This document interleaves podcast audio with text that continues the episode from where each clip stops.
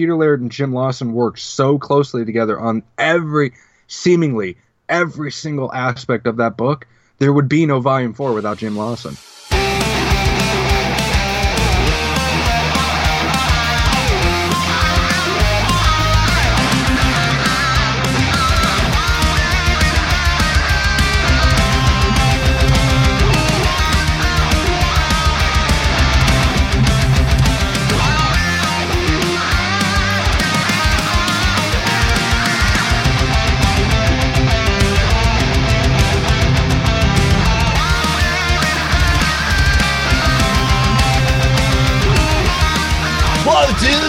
Michelangelo here, you know, the master of the whirling pizzas. And you, my friend, are listening to Turtle Flakes, a bodacious bowl of Ninja Turtles goodness, brought to you by my radical dudes, Rob and Josh. Cowabunga! Cowabunga, dudes dudettes, and welcome to episode 115 of Turtle Flakes. We're back, Josh. Yay! Yay! it has been too long. So uh, I am your host, Rob, and joining with me, as always, is the, my my pal, my partner, Ninja Turtle Uh, crime. my pal. My- my- he's swell, I tell you. yeah. So, Mr. Joshua O'Rourke, how are you, man? I'm doing good. How you doing, everyone? Oh, doing good, man. Doing a good. Uh, or doing well. Excuse me. Jeez, It's all humid and crap over here. Just rained all night. Now it's sunny. It sucks. Yeah. the sun? Yeah, it sucks, man. Oh, It jeez. rained all night. It was. I mean, like we had bad thunderstorms last night.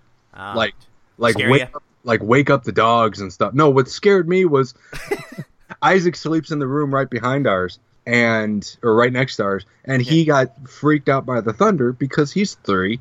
yeah. He like broke down his door because there's a baby gate in front of it.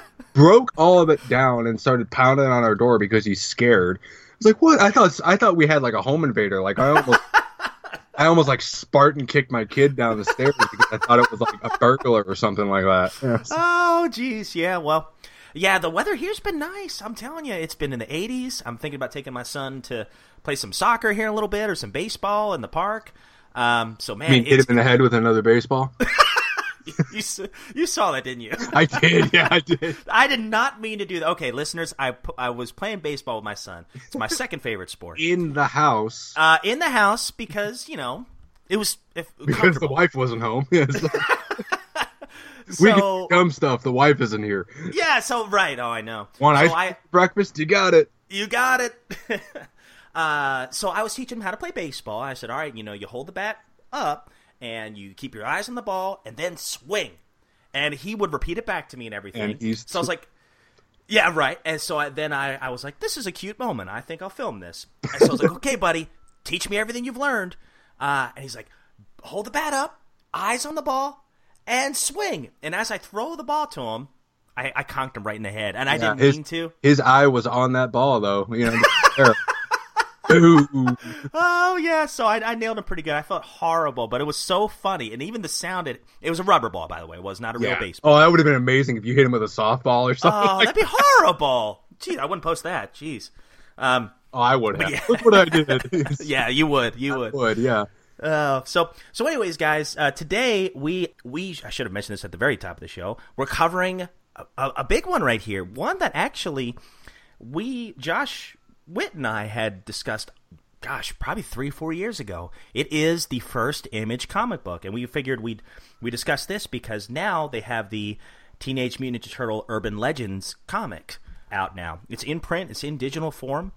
And there's a lot of great stuff coming down the pike with IDW and re-releasing some old stuff from Image. You were actually just saying before we recorded, Josh, that uh, Body Count's coming out. Yeah. Um, in August, yeah. Hard- Yeah, that's that's one. Oh boy, if you love gore, if you love action-packed, can't even keep up with the high-paced action, you're gonna like what Image did. Yeah. Um, so we're gonna be discussing the first issue of that today.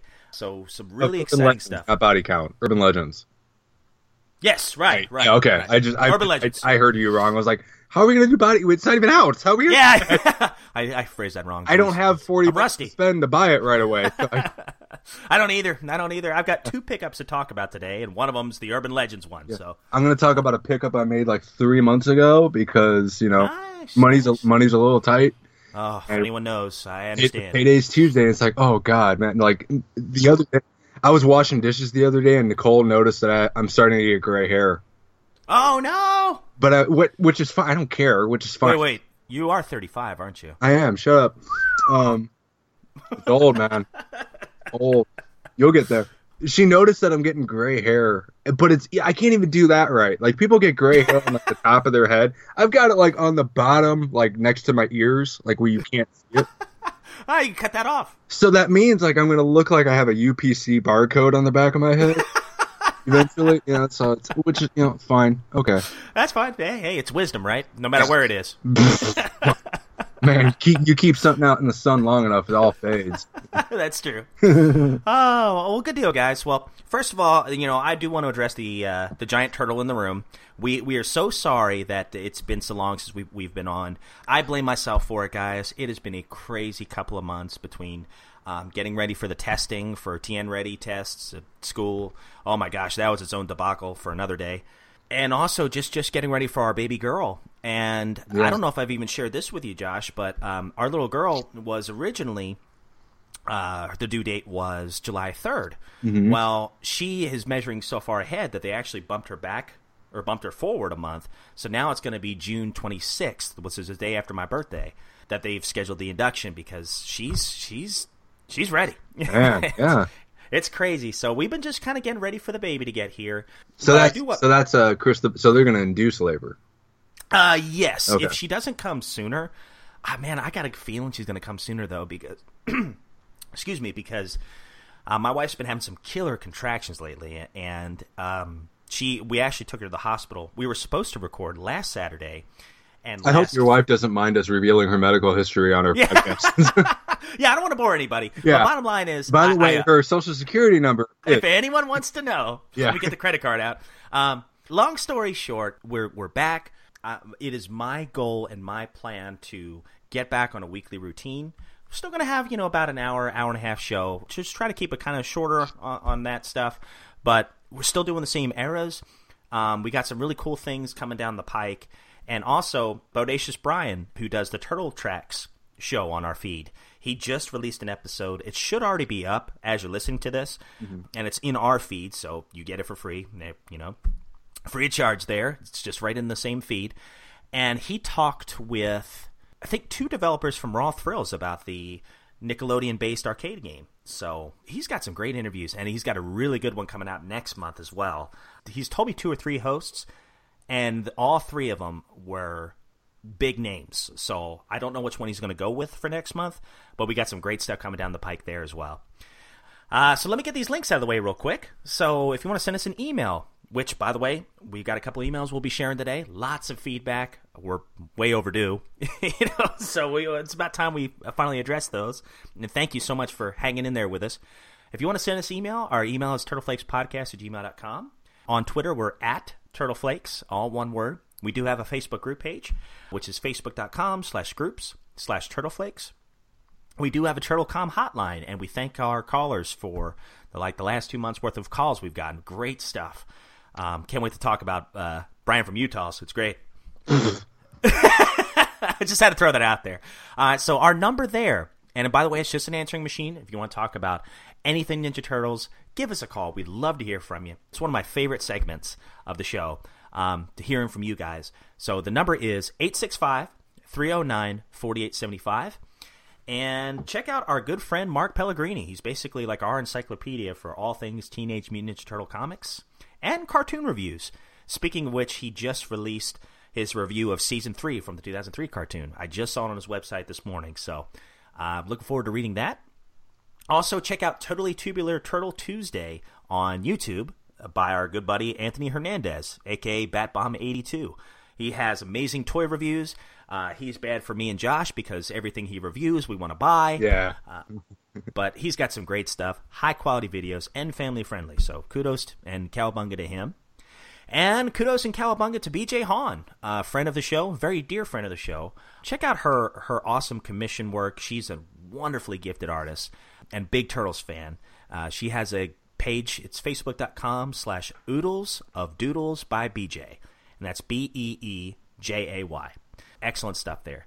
And last but not least, we are proud partners of the Retro Junkies Network at theretrojunkies.com, and class we're proud partners with the Retro Gaming Times magazine, which the URL is classicplastic.net slash TRT.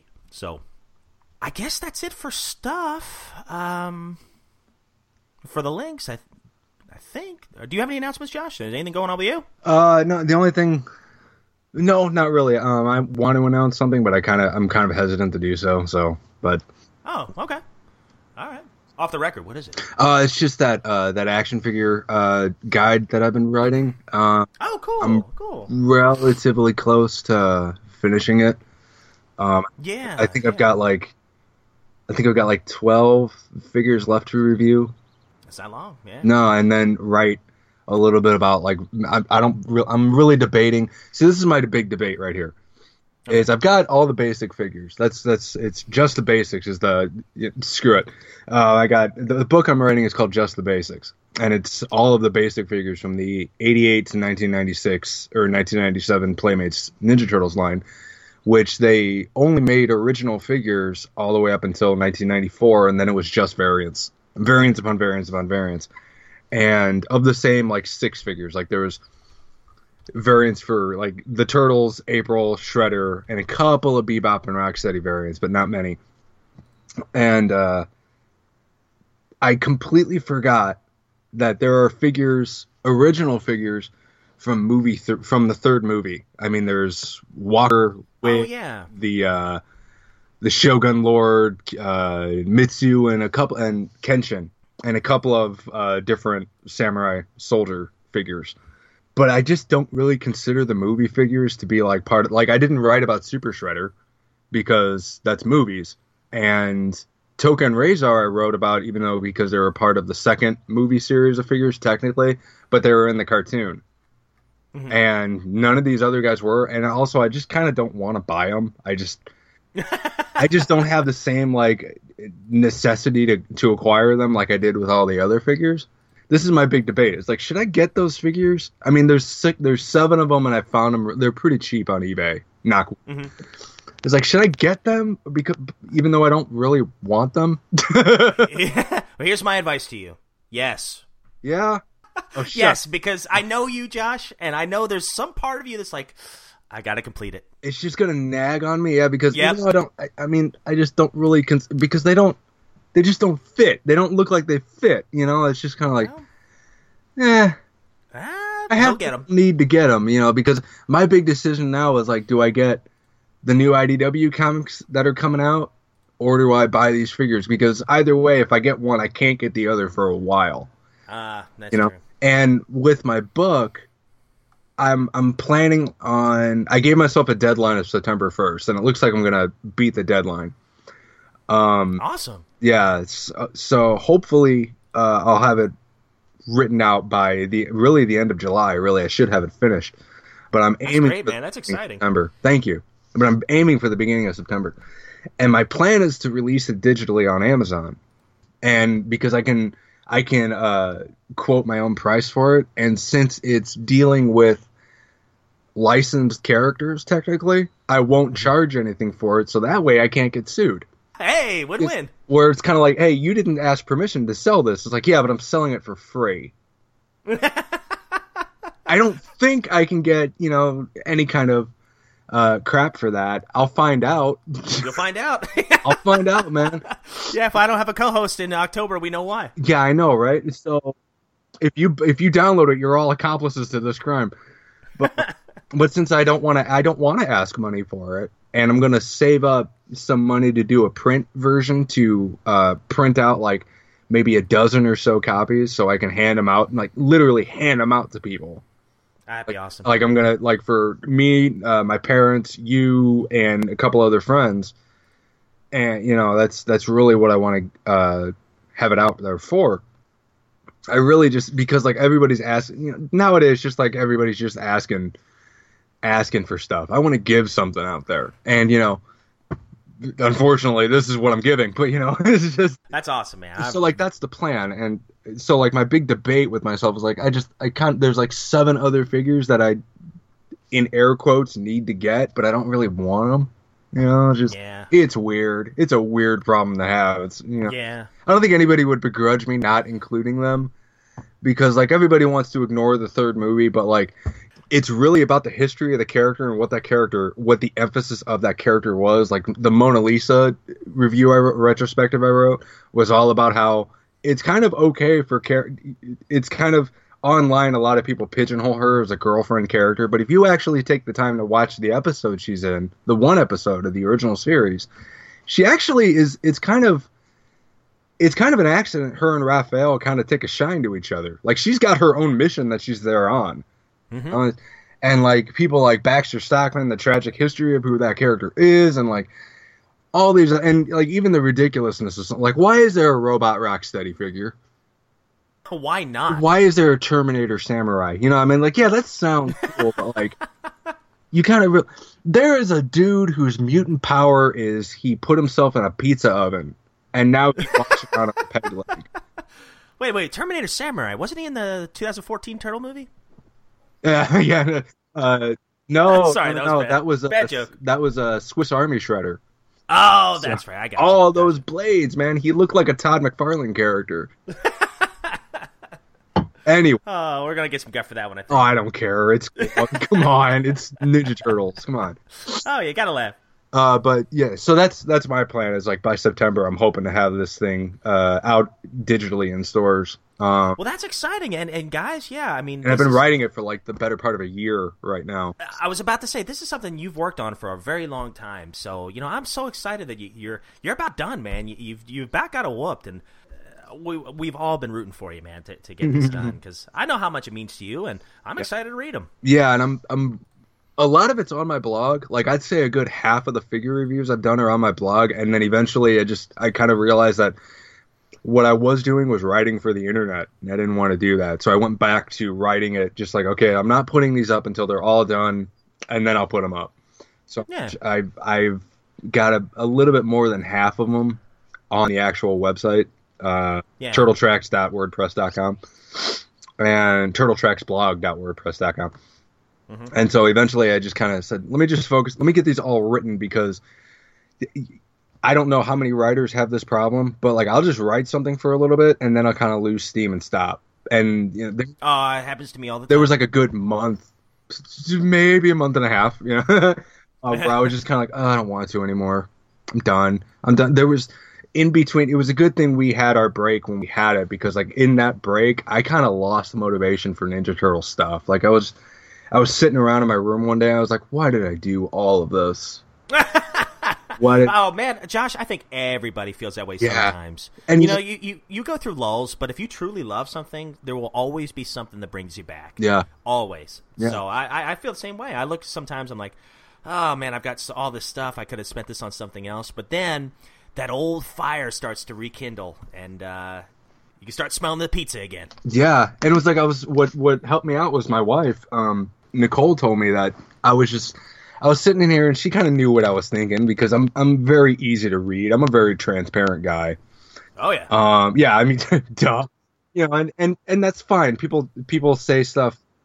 Pe- people react to that kind of shade to themselves. People that are transparent kind of can't handle that a lot of the times because there's like they take that as a weakness, but it's just like no, there's just no BS about you. It's just like no. yeah, and You're that's not putting on a front. and if I can say anything positive about myself is I'm not gonna t- I'm not gonna waste your time. It's just like this is kind of what I am, and so my wife sees that I'm uh, really down on myself about sitting in my room that looks like a nine year old decorated it, and she says, you know, so because she invested as much into all of this as I did, but it's it's she did it for me and I did it for myself. It was the selfish thing about me that I that I kind of did this. You know, and action figures is something that I've always loved. I've always loved the process of making them and I've always loved the hit like there are no in my opinion, I'm sorry, there are no better Ninja Turtle figures than the ones that came out in the early in the late 80s, early 90s. They have not hit that quality again you can say whatever you want about any all the other top tier toy makers. Uh, you know, like you know, like I'm name dropping NECA or Three Zero or uh, Hero Cross or a bunch of other uh, developers that just make high end collectibles that are way too expensive. that are for and they defend themselves by saying they're for the collectors market when really it shouldn't be for the collectors it should be for everybody that's what you should be doing that's what playmates did. That's what old playmates did. Now new playmates i understand they're trying to do like their certain art styles and everything and like technical t- from a technical standpoint the figures are better nowadays but like they just they're missing the aesthetics because those aesthetics are too expensive nowadays. Because you you can't expect a person to buy a $12 action figure and, and in instead of asking them to buy a $5 one. Yeah, yeah. you know and and I understand that and I respect that and I understand that that's if you want to stay in business you have to do that you know and that's mm-hmm.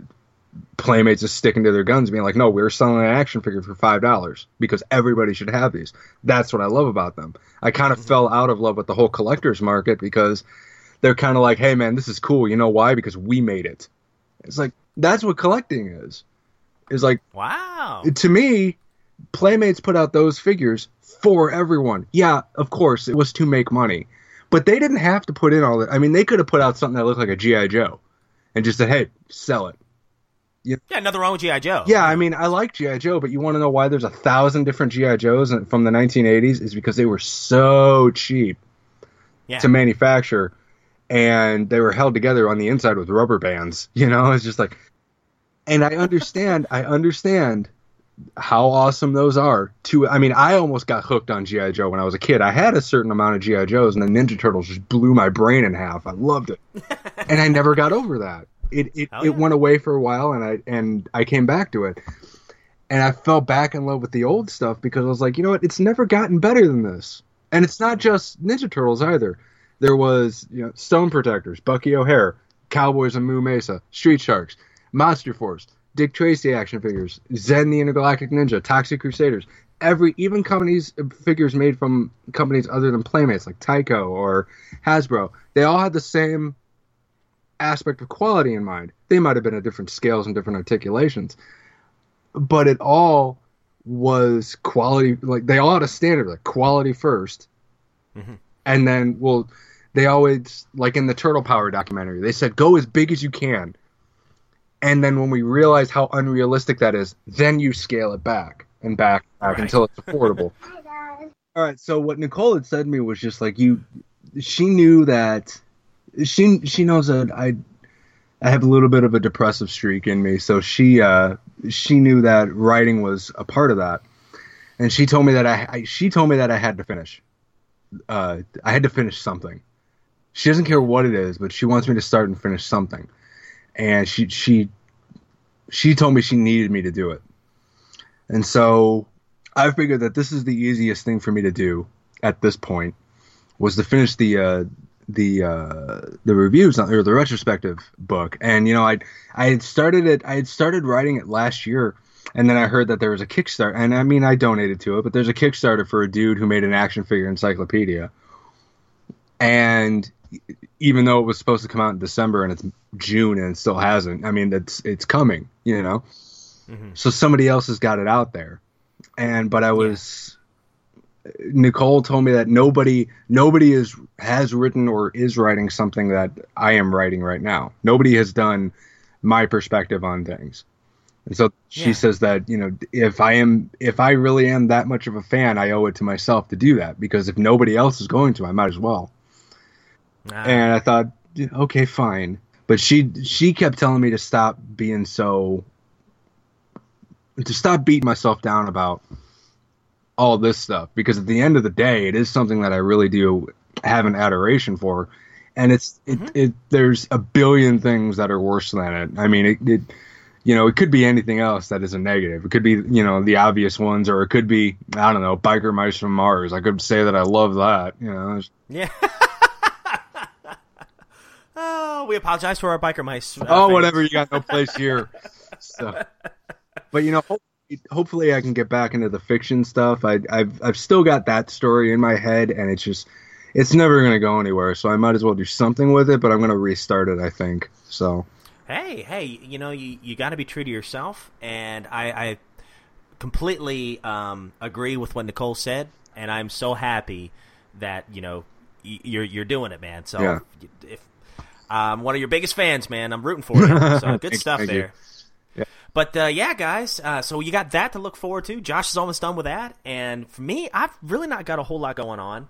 Um, I did set up my son's little turtle van. I had it in a box for the longest time, and I guess uh, maybe the dads out there, uh, and you, Josh, maybe you can kind of relate to this. Mm-hmm. Sometimes you just wonder. It's like, man, why do I have it in a box? You know, well, why don't I just take it out Oh, yeah. Mm-hmm. let the kid play with it? And then, so I, I finally just took it off the shelf. I was like, okay, buddy, let, let's play with it. And uh, it's been amazing. Like he's done his own crossovers with PJ Masks in the in the Turtle Van with Donatello. Oh, that's too Uh, far, dude. that crosses the line. No, but it's been great, man. Just seeing seeing um, something that you love that, that your kids are kind of uh, into as well. It, it's been it's been amazing. So uh, other than that, just I moved everything from um, my son's old room to. I'm sorry, I moved my son into the game room, and I moved all this stuff that was in the old game room into the garage, and just been organizing my comic collection, and that's it. So, but I'm ready to get back into it, and kind of like with you, Josh, I've been trying to write a little bit more when I can before the baby gets here. And that's it. Just kind of trying to stay busy and, you know, kind of. I'm ready for Turtles again. Let me just put it that way. I'm ready to get back to it. So we got a ton of feedback. So I will read a couple today. Maybe we'll listen to a couple. And then we were thinking for the next episode, we would read the rest because we still got a comic to review. So the first one is from a guy named Keith McGuffey. And apparently, he is a host of a show called Tune In Pod. I've actually talked to him a couple times on Twitter, and I listened to, I think, the X Men episode that he did. Uh, phenomenal show. I have really enjoyed the the episode I did listen to, and I got to get caught up on a lot of a lot of old podcasts I used to listen to a lot. So, so here's what he had to say. He reached out and said, "Hi guys." I listened off and on over the last year, and we've had a few interactions through my Twitter account, TuneIn Pod. I want to compliment what a great job you're doing. I've been cherry picking, cherry picking older episodes based on the thumbnail images, and each one I listen to references an older episode that sounds awesome, and I need to go back and listen too. A wiser man would have just started from the beginning. You guys tap into a super nerd level of existence that I love, and I do wish you talked more about the TMNT guides to karate, though. But we did. We actually did. Uh, first of all, thank you, man. And we actually did talk about the karate. Oh, it might have been in our 12 Days of Christmas. I think we talked about the karate. Remember, we, we reviewed one of the. I think it was Solson publications. I, did, I didn't it. do that. You did that. Man, I'm not. I'm not buying Ninja Turtles Guide to Karate. I'm sorry. Oh, come not on! buying. No, I'm gonna. Oh, you hoser! You you'll do it. You'll do that and do a workout video with it. Yeah. well. Uh, Uh, you would. You would. yeah. You know. You know. Michelangelo by way of Jane Fonda. I could probably do that. That'd be great. Uh, so he says, I was listening to your episode about issue 12, The Survivalists, and happened to find an original print at my comic shop that evening and reread it. I had read the issue before through the IDW Color Classic series and immediately dismissed it. I love the I love a Donatello story, but the boys went from fighting aliens and Shredder to rednecks. Yeah. And, and a grad student makes a nuke that Don knows how to disarm? Seem like fluff, as I feel most of the guest era Volume 1 is, and I lump issue 12 in with that era.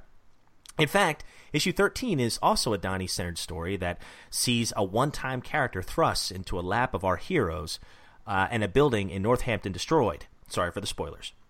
The guest era can be tedious, but some of the issues set up important threads.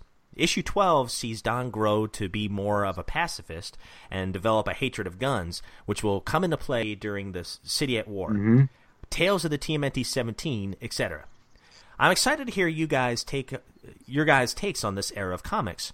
But first, I have to go back and listen to your reviews of issues 1 through 11. Have you thought about combining stories across mediums into one podcast episode? Issue 13 was adapted into Season 4, Episode 2 of the 2003 cartoon, and I'd love to hear you guys compare and contrast the two. Feel free to read or omit my rambling email on your podcast as you see fit. Keep up the good work, and cowabunga. Keith. Man, great idea. Thank you so much for the for the thoughts too. And you know, it's interesting with the filler episodes. You see you see that the writing style between Peter Laird and Kevin Eastman, you can see how they are different, but both, I don't know, accompany each other or complement each other so well when they're both together.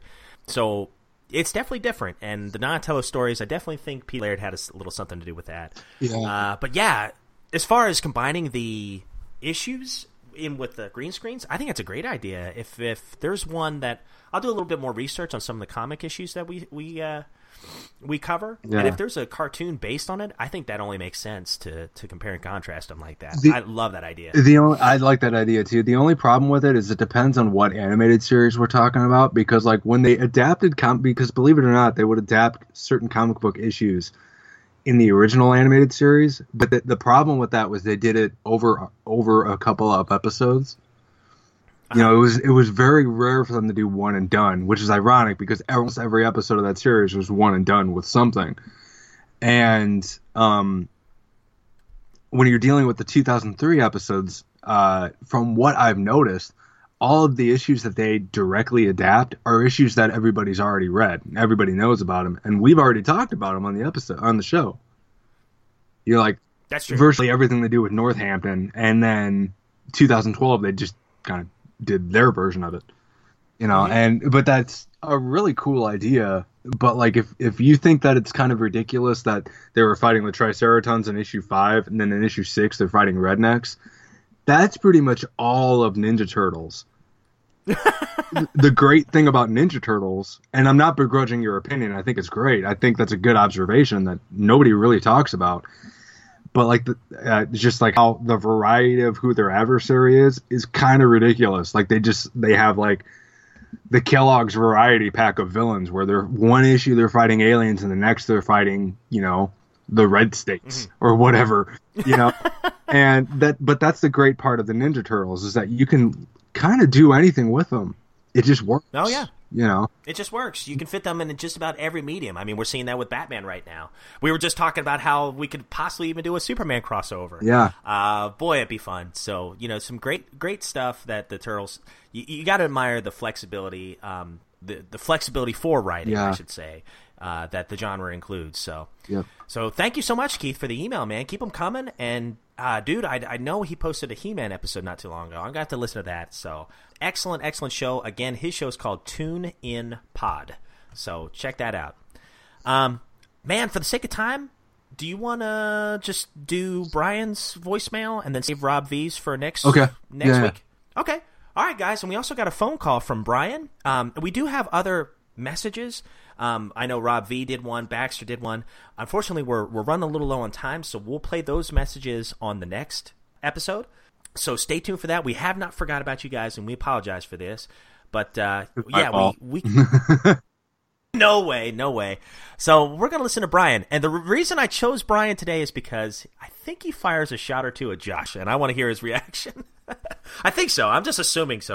Brian. yeah of course he does it's brian So this this phone call is in regards to um, the last issue that we we discussed, which was I think issue eleven or issue twelve of volume four. yeah oh it was volume Yeah, it was one the- right it was the survivalist issue well, that no, that was the one before. But remember the Splinter's funeral? oh okay yeah yeah yeah, yeah. that's Yeah, yeah, that that was in volume four. Was that issue eleven?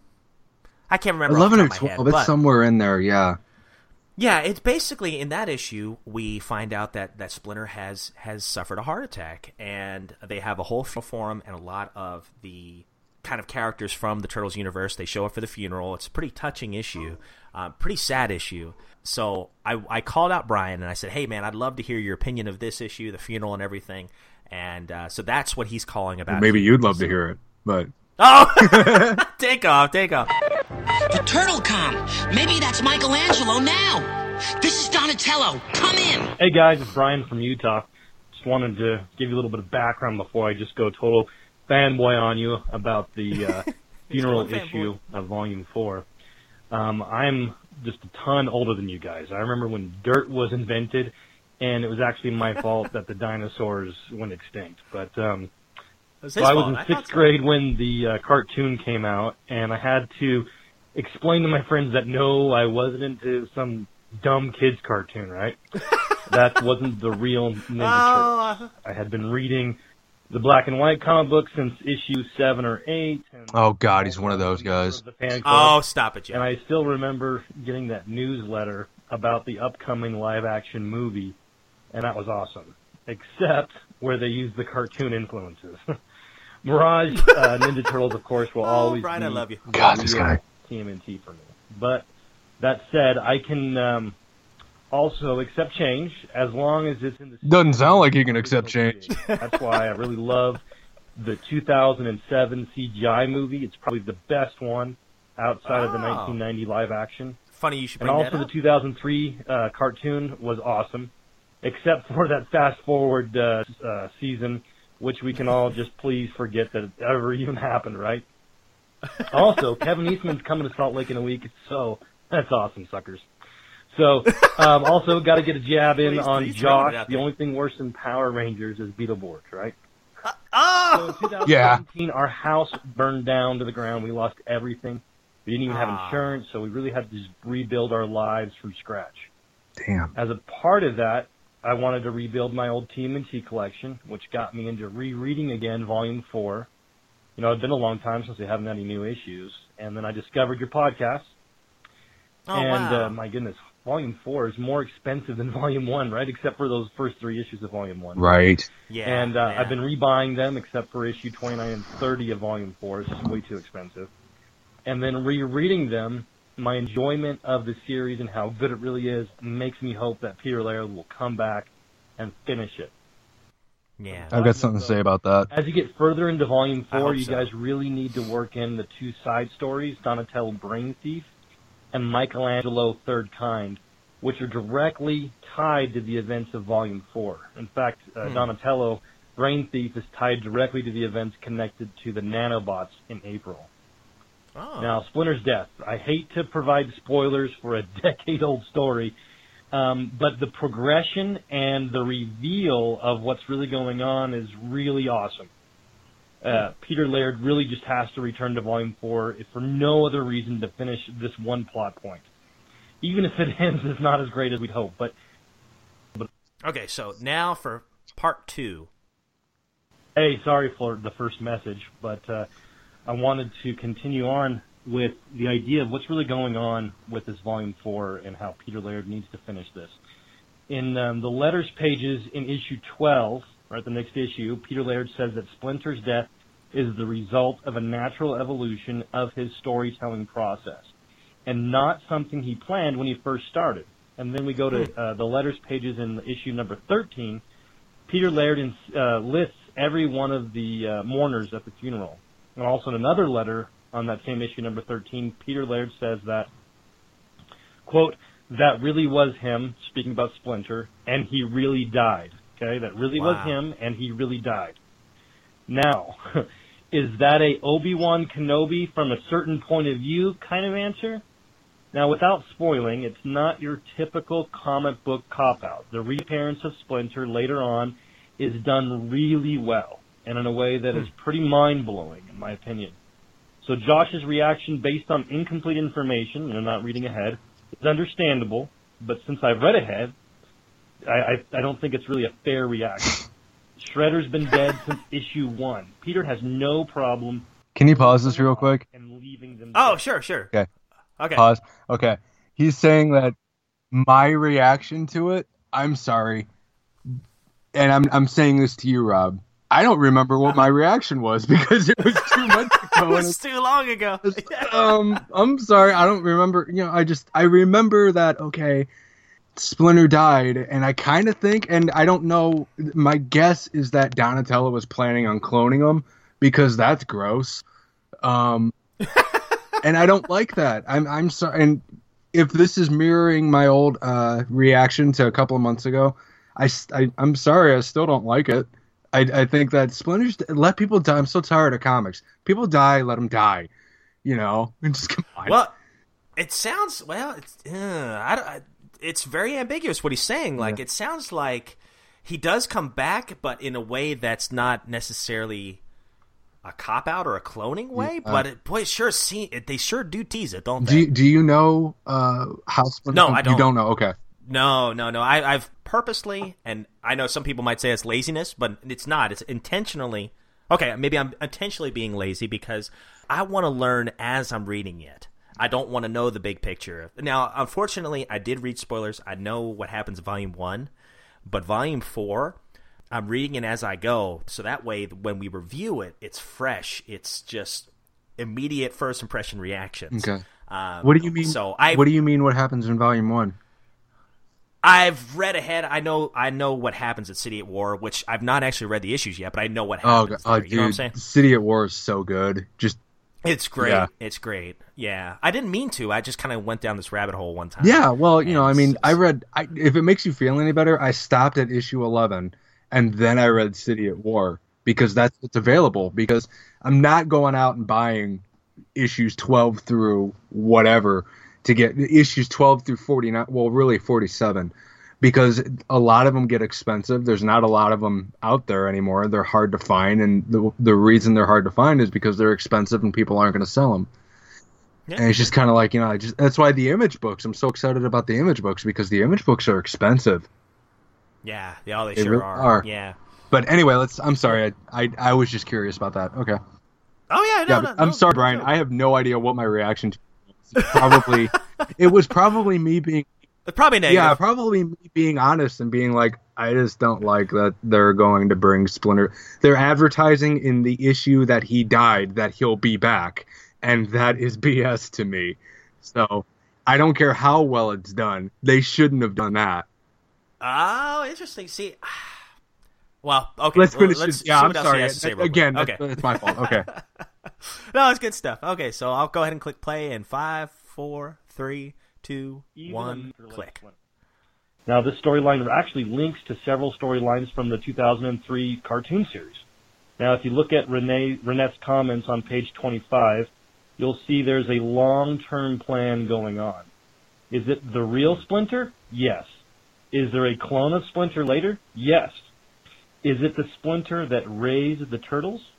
Read on, guys. Read on. What? Radicals from Tales uh, of TMNT Volume 1, Number 5, and reappeared again in the regular series Volume 1, Number 27. Didn't he just say he wasn't going to spoil anything for in us? The past pages is part, uh, and I'm sorry, the last pages of this issue is part of a story arc linked to Splinter as well. Okay, uh, I really like how Peter Laird tells these stories. They aren't like I. Marvel or DC, where stories are all wrapped up in time to to trade paperback. Right? Real life takes time to have events take place. Peter Laird lays a foundation and doesn't force himself to wrap things up unnaturally fast. Peter Laird's Mm-hmm. writing and Jim's art are a great break for mainstream comics. Thanks, guys. Talk to you later. Ah, Brian, I could not agree more with. I'm I'm so glad you brought up Jim's artwork.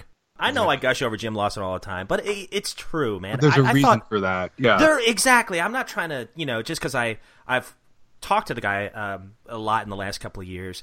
I, I grew up reading Volume Four when I was, I guess, a late teenager, and I fell in love with the artwork before I even knew who Jim Lawson was. And I've read some of the feedback, and I've read some stuff on the Technodrome forums of people bashing his artwork, and I don't it's not for everybody. I get that. Um, you you compare it with some of the other uh, turtle artists, and maybe it's not as uh, realistic.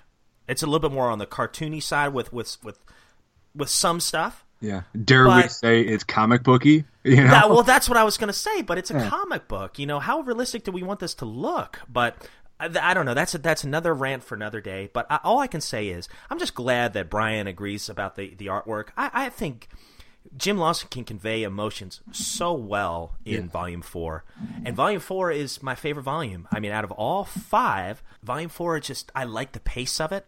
I like the storytelling. And I would love to, to go back to what you were saying about Peter Laird coming back. I would love for him to come back and rewrite or finish the series because I love his storytelling. Um, I just, I don't think it's going to happen anytime soon. I think it maybe, I'll never say never. I think maybe he will one day, but I just don't think it's going to be in the next five, ten years. I just don't. See, this is where you and I kind of disagree a little bit Sure, go, go ahead. because of because of a couple things that we promised we wouldn't mention on the show, so I won't. Yeah. But like, okay, look at it this way. Last year, you and I had a discussion. I don't even think it was on a podcast. You and I were just uh, BSing one day, and you had asked me, "Do I think uh, Volume Three will ever be finished?" And I said, "Yeah, I really do," uh, because there's You a mean lot- the image stuff? yeah, the image stuff, Volume Three. Yeah. and um, it was because I just there's a market for it. People do want that, despite people saying how much they think it's terrible. People really do want that. They want to know what happens next. And so, and then a year later, it was announced that not only is IDW republishing in full color uh, the image books, but they also got in contact with the original writers and they're going to finish their storyline. So they stopped issue 32 because, or I think it's 32, because the book was canceled. And so now they're going to truncate the original and for good or bad. We don't know yet. We'll know in a couple of years. But uh, for better or worse, they are going to finish the image storyline. The fact that they can do that, the fact that they can reprint the Archie stuff, the fact that they can get body count in a hardcover, and Yeah, that, that's huge. it makes me believe I am of the belief that one day Image or uh, IDW will reprint the TMNT Volume Four run. They might even finish it, but it won't be with Peter Laird because, in my opinion, Peter Laird is just done with Ninja Turtles. He's done contributing to Ninja Turtles. He's always going to be associated with it. Always will he's just not in the spotlight like Kevin Eastman is because that's just not who that guy is. He's just not a spotlight guy. You know, from what I've noticed, I don't know the man. I've never talked to him, but everything I've seen about the guy, he just he does not do that. He doesn't want to. But I don't. bu- But to your uh, to what Brian was saying, yeah, Peter Laird is a good storyteller, but at the end of the day, he just kind of decided not to finish a story. You know? Yeah sure he's a really good storyteller. He's a good he's really good at slow burn long drawn out process a long form storyline. But uh, my opinion based on what i've seen i don't know but it's my opinion that he just decided i'm kind of done. I don't want to do this anymore yeah, That's my fear. yeah, so so yeah he is a good storyteller but he just he didn't finish what he wanted to start he didn't he didn't finish what he started I mean, I guess that's my fear. I think that's a possibility Yeah. that he might never go back. I, I hate to say that, but I think it's a possibility. Um, I also think just the fact that he does have creative freedom, that at least he has that option to go back. And there is an audience. There will be people that buy that book. Yeah. I would hate, I guess my biggest fear, though, my biggest fear would be that someone else finishes volume four. You know what I'm saying? I don't want that to happen. That was Peter Laird's baby. He got so far. He laid this this this groundwork here, and I just feel like it would be a disservice to everybody who was so invested in the series if it wasn't him who finished. it. Unless it was Uh, Jim th- Lawson. Uh, yeah. Unless Lawson finished it. Because he worked so closely with Oh, him. he he he was the reason that book got started. You know, not not started, but like Yeah. the reason that book exists is, in my opinion, it's mostly because of him. yeah, I mean there were other great Him writers. and uh, Peter uh, Laird. I mean, they worked. Eric Talbot. Yeah, but Yeah. but those two, Peter Laird and Jim Lawson, worked so closely together on every, seemingly every single aspect of that book. There would be no volume four without Jim Lawson. If it's going, What? See, here's the Yeah. thing, though. Here's the thing. It would have to be like greenlit by Peter Laird. oh yeah, You know what I'm yeah. saying? Well, that's part of the that was part of the Viacom acquisition of Ninja Turtles deal. Peter Yeah. Laird has the ability. He has the right to publish 14 issues a year under the Mirage banner. He's only do he's only not doing it because he doesn't want to do it. But Mm-hmm. if Jim Lawson, I it's my belief that if it get finished, when it gets finished, it will be because of Jim Lawson. Yeah. Oh, and can I say something to add on to that real Yeah. quick? I'm sorry. I'm just saying, and this is one thing I think we can say. Jim Lawson certainly would love to do it. I was just gonna say that. Yeah, yeah. We know that Lawson has made at least an inquiry about Volume Four. He he is interested in Volume Four because he wants to do. The reason he does Kickstarters, he draws Kickstarters for like andrew Modine, is because he still wants to work on Turtles. he still loves the He Turtles. loves yeah. Turtles, man. I mean, like these guys, man. I mean, they are talking heads to a lot of people, but Kevin Eastman, Peter Laird, Jim Lawson, Eric Talbot, Dan Berger, all these guys, they are so invested in Ninja Turtles still to this day because they love it. They love, yeah, yeah. They're fans just as well as creators. Yeah, and you know, and I love those guys for that because it's just it, it wouldn't be here without real. I mean, like I, I I've made the argument that Ninja Turtles would not be here without Jim Lawson. You know, because like Oh, Peter Laird and Kevin Eastman are they created it, but Jim Lawson kind of carried it for a long time. Yeah. You know, Think about it. Think about he did volume two all Yeah. Or just about it, and then he drew and wrote. He drew most, if yeah, most of volume four, uh, and he wrote and drew most of the Tales of the TMNT volume two, uh, and he drew some of the volume one Tales of the Yeah. TMNT. I mean, he is a huge cornerstone. He's not he's not an original creator. But like you said, he took the ball and ran with it a lot. I think he, he deserves to be in the top five. I mean, like he created the Rat know? King, arguably the greatest Ninja Turtles villain. Yeah. All right, let, let me ask you this. Yeah. Who would be on your Mount Rushmore of turtle comic creators? Uh, Kevin Eastman, Peter Laird, of course. Kevin. Well, mm, What? I man, you know, just for how much he's kept with it, I think Kevin Eastman is just a little bit more important than Peter Laird. Well, I, didn't- I didn't say that, but I, I what I'm saying is like I think Peter Laird deserves to be there. But if I had to, ch- oh, yeah, he does. But if okay, so Mount Rushmore, four people, right? I only can choose Yeah. four.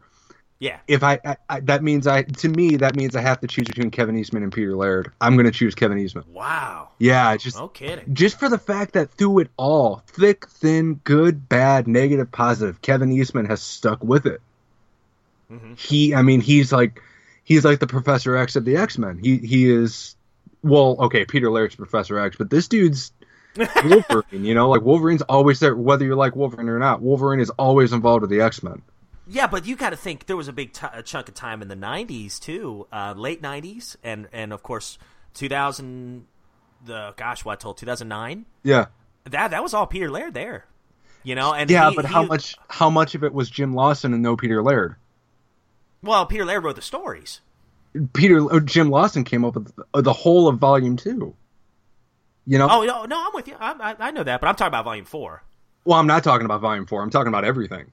Uh, sure, sure, but I'm Yeah. just saying, like you know, Peter Laird was obviously very heavily involved in Volume One, of course. He Yeah. created it with with, Yeah. with Kevin, and then he carried the ball a lot with the some of the individual issues until he they both took a hiatus uh, um, But to if we're pursue other projects. but if we're talking about time spent with the turtles, and again, I mean, I don't. Oh, sure, sure. But We're just we're talking, talking about- specifically time, if- but I'm talking about influence too. Oh, yeah, well, see, oh, hold on one second. But if we're talking about time spent on the Ninja Turtles, as much time as Kevin Eastman spent away from the turtles, so did Peter East, uh, Peter Laird.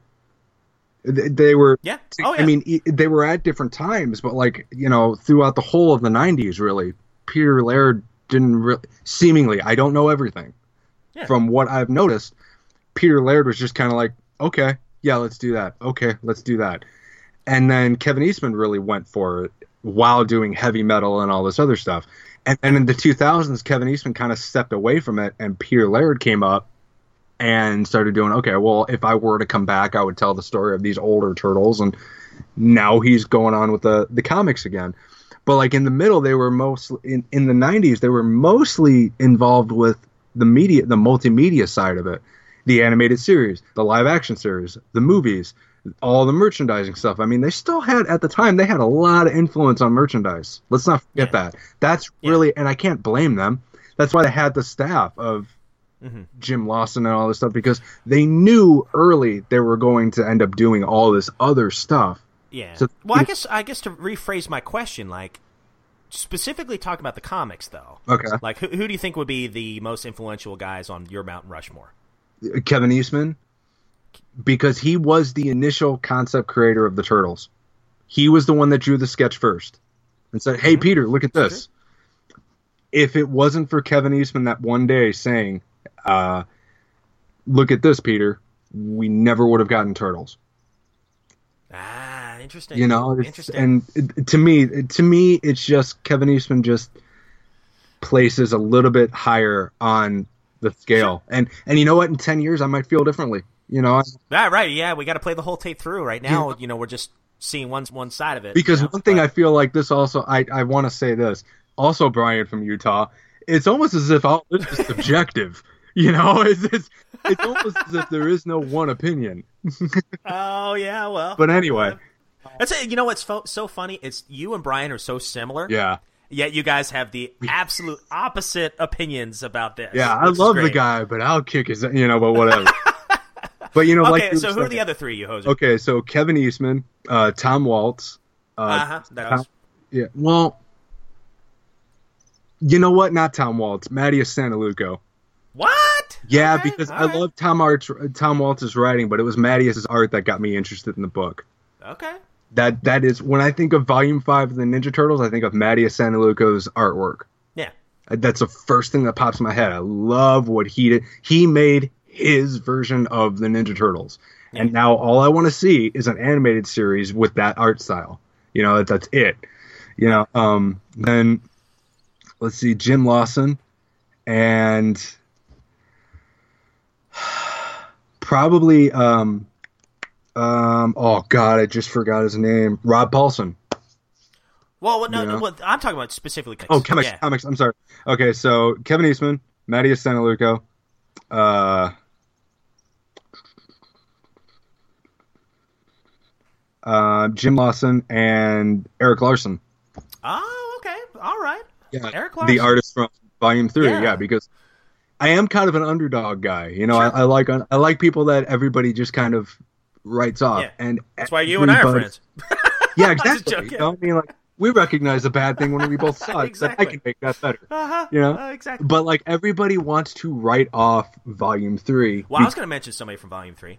Yeah, Yeah. but like for two reasons. Everyone wants to write it off because oh, it's different, and Peter Laird says it doesn't count. That's why everybody, in my opinion, that's why everybody writes off Volume Three. It looks different, and Peter Laird told them to. Oh, Because- we, we are throwing some stuff. I'll tell you what, guys. I'd love to hear. Here's a question of the episode right here. Who is How on? wrong is Josh? How wrong is Josh? No, they, well, they already know that. Uh, Oh, uh, who's on your turtle uh, Ninja Turtles comic Mount Rushmore? We're just talking about the comics. It could be writers, artists, letters. It doesn't matter, you know. But who are the most influential comic contributors for the Ninja Turtles? I'd love to hear your top four. Um, for me, man, I. I how do you not put Peter Laird up there? You got to put Peter Laird Yeah. up there. Yeah, but that's just me. You know, we're Yeah, different. no, that's that's cool. I, I, I I'm glad that we. I'm glad. The great thing about all this is that we have differences of opinions. yeah, and I still don't hate you. Yeah, and that you're nice. I mean, not for this, it. at least. You know that you're nice about it, Brian from Utah. You know, sure, it's all. Oh, mean, he's Say great. whatever you want on your phone, all the way over the other side of America. But uh, And you can say whatever you want on your podcast, right? yeah, exactly. But I can do that too. Yeah. Uh, so yeah, definitely Kevin and Peter. I mean, that's that's so that's to me a given.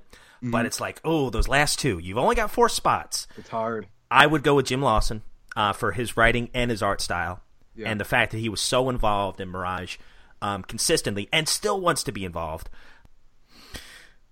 The fourth spot's hard because I go back and forth between two guys. I go uh, Gary Carlson from you know um, Image, or Steve Murphy from Adventures. Oh know, man, Dean- I Dean about Clarrain. Steve Murphy. Yeah. Oh man. Oh man, I'm thinking about Ryan Brown right now. Oh Yeah, there's another one. I know, I know. But if you only had four, I, I, I lean towards Steve Murphy Yeah. because he also played a big part in Volume Four as well, and did so much with so much with Tales and Volume Four, and of course he is the heart of the Adventure series. You know, Mm-hmm. Steve Murphy and um, Ken Mitchroney, I think, are like the icons of that series for me. So Can I change one? Because you you changed my mind. okay, go ahead. Yeah, Uh, yeah, Gary. I'm gonna say Gary Carlson for Volume Three because yeah, I know uh, Erik Larsen kind of got the ball rolling on that, but Gary Carlson was the writer of it, so I got to give it Yeah. to him.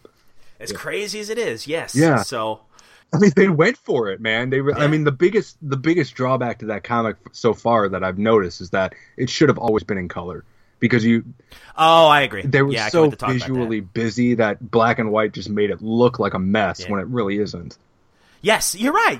I'm glad. I'm glad you brought that up. I think we're seeing, and we'll get into this more in a minute. But I think this was the way it was always meant to be. Seen. Yeah. This is so much more, so much less convoluted.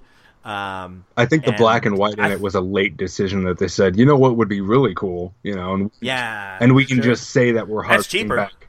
Yeah, Yeah. it's cheaper, and we can just tell people that we're harkening back to the '80s when this first came out, and that'll get Yeah. that'll get the older fans back over here. Sure. know? Yeah. I mean, it's a smart strategy. Yeah, Yeah. I agree. But no, I but but I'm not throwing Peter Laird under the bus. I understand. No, I know that. No. He is instrumental to my childhood.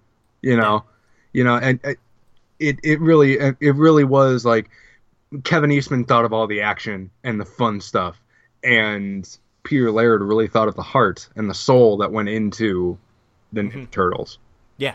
Oh, I, I, I agree with that. You know, And you know, we were just we, I know specifically comics, but both creators, Kevin and Pete, they I mean, they had their hands in everything. Yeah. they they really did. Uh, but you know, for just for the sake of fun and argument, we'll we'll leave the question up to our listeners. Just for comics, you know, who's on your Mount Rushmore? And just So- you know, real quickly, man, I will. I want to tell listeners this, and and you and everybody else, whoever, you know, and if any potential uh, writers or artists ever listen to this, Oh yeah, I will never say that I could do it better than any of these people because obviously that's not the case, you know, and I might not agree with some of the story decisions they made, but I will never, never call them out on it like, you know, well, you you're terrible at what you're doing. You should not. well that's done this. ridiculous. You know, it's just, it's just them. Even if they make decisions that I don't care for, you know, it's just it's still a decision they made, and you've got to respect that. Yeah, and and you know we're fans. We're fans. We're just we're. We don't know what it's like to do what you guys do. Uh, one of these days, I would love to write a comic. That's one of my dreams in life. But Yeah. right now, I don't have the place to, to criticize anyone's storytelling. Is it for me? Maybe not. Some things, but uh, I I think it's so disrespectful to just be like, "This is trash." Did you spend hours and hours rewriting and rewriting dra- drafts? Did you spend hours drawing one single panel of a comic book? No. Yeah. So just you gotta you gotta you can have an opinion, but you also have to some have to have some logic and some respect in delivering that opinion. Yeah. You know, or else you know it just uh, to me I think it takes all the credibility away from your opinion. Yeah. So And also, I don't know. You know, like I mean, like with Peter Laird, man, like with the crazy stuff that he did with April in Volume Four. You know, it's. yeah, oh yeah. Do you you know what he did with April? You know, you- uh, I've heard. I've heard. Yeah. Um, let me just put it this way: it, it bugs me. oh, dude, it's it's crazy, right? Like, Yeah. like what what what happened when you find out who April actually is, like why I she know. is the way she is. Man, it's just that's a lot. That takes a lot of backbone, man. I mean, just to take Mm-hmm. A lot of one character to say that this character that you've known for at the time, like twenty something years, has not Yeah. been what you thought she was. That's Uh, takes a lot of yeah. because you're finding Yeah, it out when she finds it out too. Like- Yeah. Spoilers here, but to find out that she's just a drawing brought to life, you know, hmm really? That's that's crazy. But the thing that saves it is she finds out about it the same time the reader does. It's not like it was this long harbored secret that she kept from everybody for 20 years. You know, it's it's crazy and you've got to respect it. I couldn't even have thought of that. You know, that's that's what Peter Laird does. There's the obvious stories, there's the obvious story hooks that you could do like boom explosion, chopped off heads, whatever. which we'll get to. Yeah, we will get to.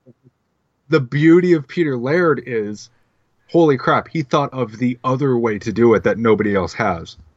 Yeah, You know? that's why. Yeah, that's why I think he's got to be on my Mount Rushmore, and I'll, I'll shut up with that. I just think that he's so different than a lot of the other writers that that handle the turtles, Mm-hmm. and I, it, it's it's refreshing to get a little bit of everything. You know, from Peter, from Kevin, from Jim, from uh, Steve Murphy. I mean, you get a lot of different types of writing style and, and writing purpose in these volumes that just make the Ninja Turtles so unique. And the great thing is, like you mentioned before, most of them, if, if not all of them, still love the Turtles and still want to be part of the series. Yeah. And I, and um, Uh, you know, another one I want to met, I wanted to. I don't know if I put Tom Waltz on my Mount Rushmore. No, you didn't. He's he's another one that I think should be up there, but you only got four slots. Yeah. You know, Well, you know, I mean, like, he's he's building that foundation right now. I mean, I think ten years from now, if who knows, maybe even IDW will still be going then. But ten years from now, we're going to be talking about this, and I, I feel like it's almost unfair not to put him up there. well, that's why I put. I mean, one one guy. that's why I put Mateus up there. But see, but see, the, the reason I would put Tom over, Th- um, not Thaddeus, Thaddeus, is uh, he was there since the beginning. Yeah, he was. Yeah. He was there since the very beginning of the volume. He's still doing it, and it still seems fresh. And I know Kevin Eastman's helped him with the story, and Bobby Curnow and, and company, but Tom Waltz is the face of Volume 5. Yeah. I And he puts in- and how often is that? he puts in the work, man. He puts in a lot of research and really does his really does his job well. But just like for me, like even reading and recognizing how good uh Tom Waltz was when I was reading the initial volume 5, I just I just wasn't getting into it. And Oh, and then so. I just put it down for a year, maybe even two. And then I was in a comic book shop or I was on Amazon and I saw I was on the Kindle store or something. I can't remember where initially I got another Turtles comic, but it was just Mateus's art style that was like, if Yeah. for nothing else, I want to buy it and see what how this guy designs everything. And then, and Yeah. that's what got me into it. And uh, what it was, the storyline that got me into Volume Five was City Fall. You know, I was like, ah, which is yeah, great, which is yeah. great. And and when you read City Fall, it is kind of unfair to ignore everything that came before it because they planted those seeds during the first what 22 issues, and then issue 23 was City Fall, I think it was. It was in the 20s, I think. It's seeing the seeds planted. When I went back and read it, it's like, okay, well, I get it now. But I needed that hook of somebody's somebody's art style because at the time, I understand. at the time I just didn't care for Dan Duncan's stuff. Mhm. And then now rereading it, I really get what he was going for, and I really love it. You know, so and you know, with the realization of it, you try to redesign the Ninja Turtles again, it's hard. It's like designing a new Spider-Man costume or a new Batman costume. So many have been done; it's almost impossible. But to the, Tom Waltz's credit, Yeah, like I was hooked right away uh, when they brought up the reincarnation bit. Wow, that's never been that was before. crazy. Yeah. At least with the turtles, I was like, so, and and he's kept me ever since then. I mean, I, I just am so blown away. So I'm gonna have to change my answer. I hate doing that, but um, Kevin, Pete, Tom Waltz, Jim Lawson would be my top four. Yeah. Honorary mentions definitely Steve Murphy.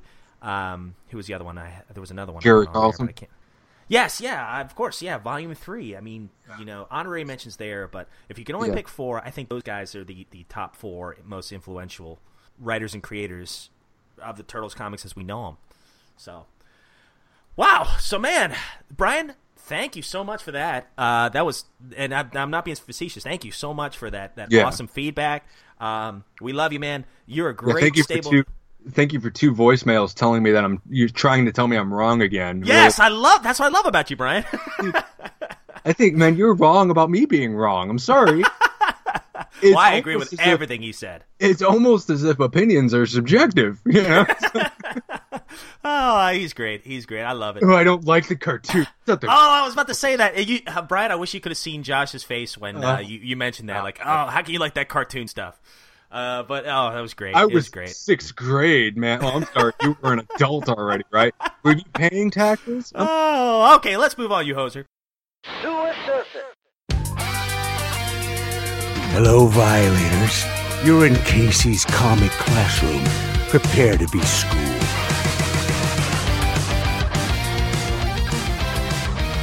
Oh, jeez, God, you're. All right, so we still got a comic to review, so we'll, we'll make this one. I don't want to. everything blows up in this comic. Oh my gosh, yeah. So obviously, we, we're talking about the first issue of Volume Three, which came out in June of 1996, I believe. And this is one I'd love to know. I wish I knew the whole story. I don't know exactly what was going on with Mirage. I don't understand the the deal that went down in '96 to sell everything over to Image. If if any of our listeners do know, you know exactly what happened, whose idea it was, um, I would love to hear it. I tried to do some research on it this morning. I just unfortunately ran out of time, and I'm gonna co- I'm gonna look more into it and see if I can find some specific information of why things were sold to Image at the time um, this week, and I'll try to get back to you by by next week's episode about that. But if you know anything in the meantime, you want to write to us, please do. So yeah, June of 1996 is when the Image comic debuted, and they certainly went out of their way to make things feel differently. So Gary Carlson was Carlson was the writer of this issue. Big, big uh, staple in Volume Three. Uh, Frank Fosco did the art. Um, the ink was done by Erik Larsen and Chance Wolf, at least for this Urban Legends copy. Colors were done by Adam Gazowski, which I'm not familiar with a lot of Adam's stuff, but I was a little um, surprised that it wasn't Rhonda Pattison. I was a little bit uh, surprised there, but I think She's busy Uh, enough, man. yeah, I know she does everything with the turtles, but I think Adam did a wonderful job, and I think that's kind of bumped this issue up a notch, in, in my opinion. Letters were done by Chris ooh, Eliopoulos, Eliopoulos, and the Chris digital series. Yeah, that's it. Uh, Chris E, and then the original series editor is Erik Larsen. So, guys, if you're not aware of this, like I said at the top of the show, IDW is re-releasing these issues not only digitally but in print. And I found out just by surprise. My comic book guy just automatically put it in the box for me, and I just happened to see it and was blown away. And then as soon as I finally opened up the comic and saw the collar, I said, "Ah, this is how it was meant to be read." Yeah. Um, so, man, let's hit the ground running with this. This one hits the ground running. I mean, it certainly does. The very first page is Donatello. Poor Don. He always gets a short side of the the, uh, the bow staff. I'll staff. tell you, because yeah, because he gets a blasted right in the face. Well, his whole body pretty much. And then page number two, we get this huge battle scene with the turtles and Splinter in the sewers being attacked by two cyborgs. Just typical '90s buff details everywhere style. There's three of them there. Um, oh, three of them. Yeah. that's right. I see the guy in the background. And uh, the Turtles were having a birthday party for Donatello. His 18th birthday.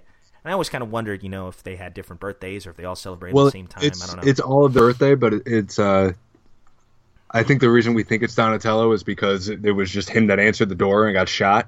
But it's Uh, it's okay. like it's like the episode of 2012 series where it was like Happy Mutation Day. So it's all of their Yeah. birthday. Yeah. That's true. Yeah. So we immediately get this huge, huge fight scene here between the three cyborgs and the turtles, and I mean, it is already. You can tell from the blood you see. This is going to be pretty.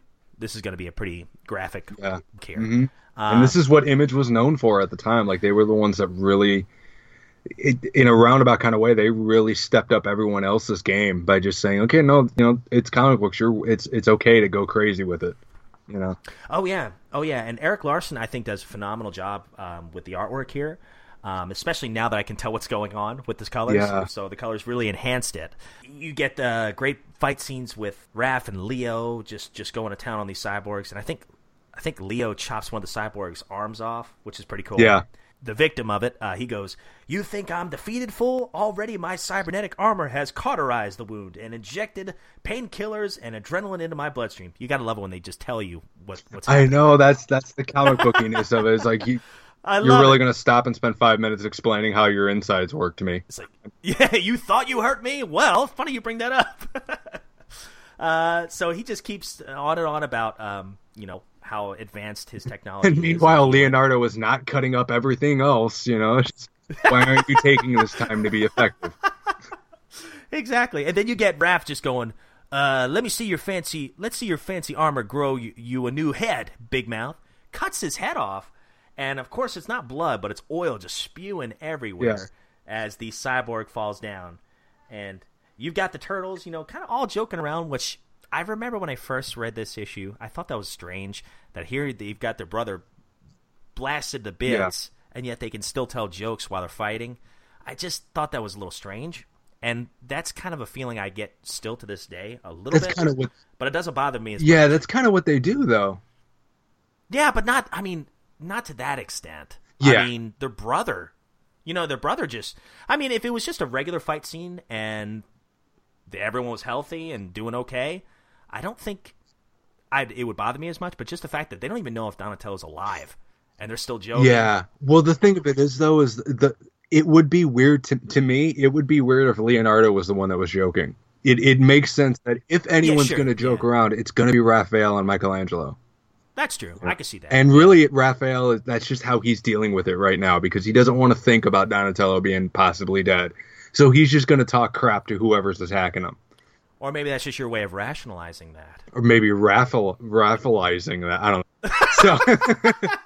Oh, that was like one of my jokes. yeah, and, you know, and yeah, I know that was bad.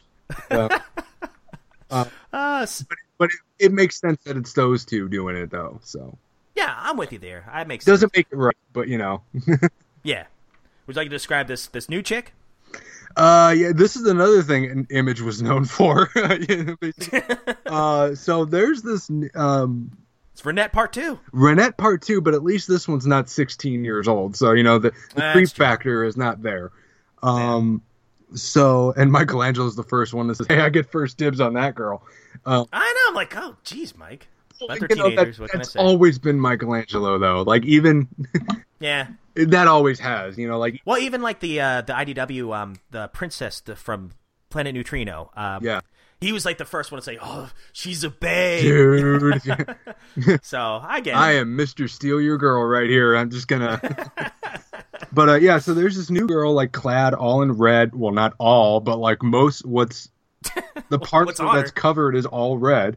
Um, and she's got this weird like spiked helmet on with this huge top knot ponytail that is like 40 feet of hair, and very very much 90s comics. I mean. 90s comics is where the cheesecake aspect of comics was kind of invented. She's got uh, Splinter by the throat, and she is saying that I'm a ninja and there will be no honor in killing a drugged opponent. Talking about Splinter, she drugs Splinter, and but she said I will. I will not hesitate to slit his mangy throat if you interfere. So she wants to take Splinter and Donatello, um, and she's ordering the cyborgs take out the other three Ninja Turtles, and um, yeah. Well, what's crazy is, do you know who she's bringing them back to? no, I don't. Um, I can't. I'm I'm sorry. It's been a couple of days since I read this. I can't really remember. I'm about to blow your mind. Okay, The Dragon Lord. Isn't that crazy? This is like a year. here are you? No, I, I, I swear to you. I swear. I'm sorry. You got cowabunga me on that one. I'm sorry. Did you, did you cuss? Oh, Josh, I did, now I gotta yeah. edit that out. You hoser. You Um, cowabunga because it's funny. oh Uh, yeah, that's true. I'm gonna ruin Uh, the cowabunga word for everybody. Uh, I know, I know. Everyone's going to think of Josh cussing when they hear that word now. It's fine. Um, yeah. So I did a little research on that. No, I mean, uh, uh, that's like the a act, like the actual Dragon Lord. I don't know if it's the same guy. See, that's the same thing with Image for me. Yeah. And I, lo- I know a lot of our listeners are probably like, you know, hitting themselves like, seriously, these guys need to do some research. Well, that's fine. But Well, none of them read it. Come on, they they. oh, you know, some of them did. did. Oh, take off. Brian How dare you? Utah didn't read all of of Mirage either. Come on. I don't know. No, knowing Brian, man, I don't know. He No, I have. know. I know. Oh, get out of here. I know the So- man that has to be right about everything. I Oh, am such yeah. a man. I know. oh, you beat you beat me to it. I was gonna say. Uh, so, uh, oh, what was I gonna? Oh, so this was written in June of 1996. right. Now, Kevin Eastman was. I, I don't know if he had creative control with Image, but I do know that he played a part in it. Uh, I do know that he obviously wrote Body Count, which was published through Image. So I know he was aware of what Image was doing. If it involved the Turtles, Peter Peter Laird and Kevin Eastman were a part of it, and at at some level they were. Yeah, sure. It was kind of like how much did they want to be involved with it, you know? Yeah, yeah. Um, so I, I find it interesting that the the Dragon Lord is specifically mentioned in the first issue of Image, Okay. and then a, a little over a year later, when the next mutation came out, in the first episode, who's the main villain? Yeah. After Shredder's killed off, it is the Dragon Lord. Uh, it might have completely different designs. I don't know. Actually, you know Um, what? Speaking of uh, next mutation, Shredder wasn't killed off. Shredder comes back Oh yeah, that's in a true. later episode. Yeah, I mean, like he, he just doesn't remember being Shredder, Yeah, and and then he meets the turtles. He's like, wait a minute. I I hate you guys. Yeah, yeah, and it's set up for the second season that was supposed to happen but never did. yeah. Oh, that'd have been interesting. Yeah. it- yeah, it really would because then you had like April and Casey coming back and blah blah all this other and Rat King was supposed to be because well Brian, while Brian, uh, oh, that'd have been awesome. While Brian you petitions, you know, Peter Laird come back to Volume Four, we we petition Kevin Eastman come back to uh, Next Mutation. There you go. D- well, you know what? If, I, if Kevin Eastman ever listens to this, please, I will reboot Next Mutation for you and just completely just go from You do it for free. that. Yeah, I would. I, I really would. I, I really, you know, that's another episode, but you know, like I really do like the Next Mutation. I really like what they went for. You know, I understand that it was taken away from them in editing, but you know, I really like what they went for with it. Yeah, yeah, they were ambitious. You, They- you have to give them that. They went a little crazy with the humor side of it, but that was that was also the times. What Mm-hmm. what those shows were doing. I know, isn't that crazy though? Like the contrast here. Yeah. Just in a year, you've got this crazy stuff happening in an Image, and then you got the next mutation, which is, which is a strange era of the Teenage Mutant Ninja Turtles, but in its own way. And I, we'll, I'll save my overall review of this issue later, but in its own way, it's got some charm to it. You know, the Image books and the uh, next mutation. So Yeah. Last thing I'll say about that is let's not forget Next Mutation was also part of Saban Brands. Mm-hmm. So Power Rangers, Beetleborgs, VR Troopers, Masked Rider, all this other stuff had. it's hard to be that different. Yeah. It it it had the same tones. So Yeah. you you really can't. I mean that that was also it all fell under this one umbrella that it had to adhere to this certain style. So Uh huh. You're right. You're right. anyway, back So- to the comic. Sorry about that. No, no, no. Good stuff. So, um, the uh, The, the ninja lady the- is named Pamiko, but yeah, Pamika, Pamika, she um, and the cyborgs they they leave with Donatello and Splinter in a helicopter. Mm-hmm. And poor Donatello, I mean, he's bleeding profusely. Uh, poor guy looks like he's dying. yeah, there's Um, there is not that much blood in your body as much as he's bled out. Oh, I know, I know. He looks rough. like And your body poor has like what six liters of blood in it. It's- Wow, yeah, he's he's he's definitely um he's losing it. Poor Splinter, he's been drugged, and they're both held captive in the helicopter. And Donatello, he's like barely conscious, and then that's where we get kind of the the flashback of what happened moments before Yeah. Donatello was attacked in the first place. Which I actually really like this scene. Um, yeah, yeah, the, the mutation day party. Yeah, yeah, yeah, where basically Splinter reveals to them uh, their birthday gift, and it's a bowl of four turtles, four baby turtles. oh baby, it's Uh, and Splinter, I, I love the message here, even though the, the turtles are barely paying attention to him. He's going, This could have been your lives. This could have been it. And I know some crazy stuff has happened to you over the years, but would you trade all that for this kind of life? You know, th- let this be a constant reminder to you that uh, this could have been you. And it's kind of a bleak birthday gift, man. Just think, whenever, It kind of is in a way. whenever you feel but it- like complaining, this could have been you. You know, now do the dishes, and eat true. your vegetables.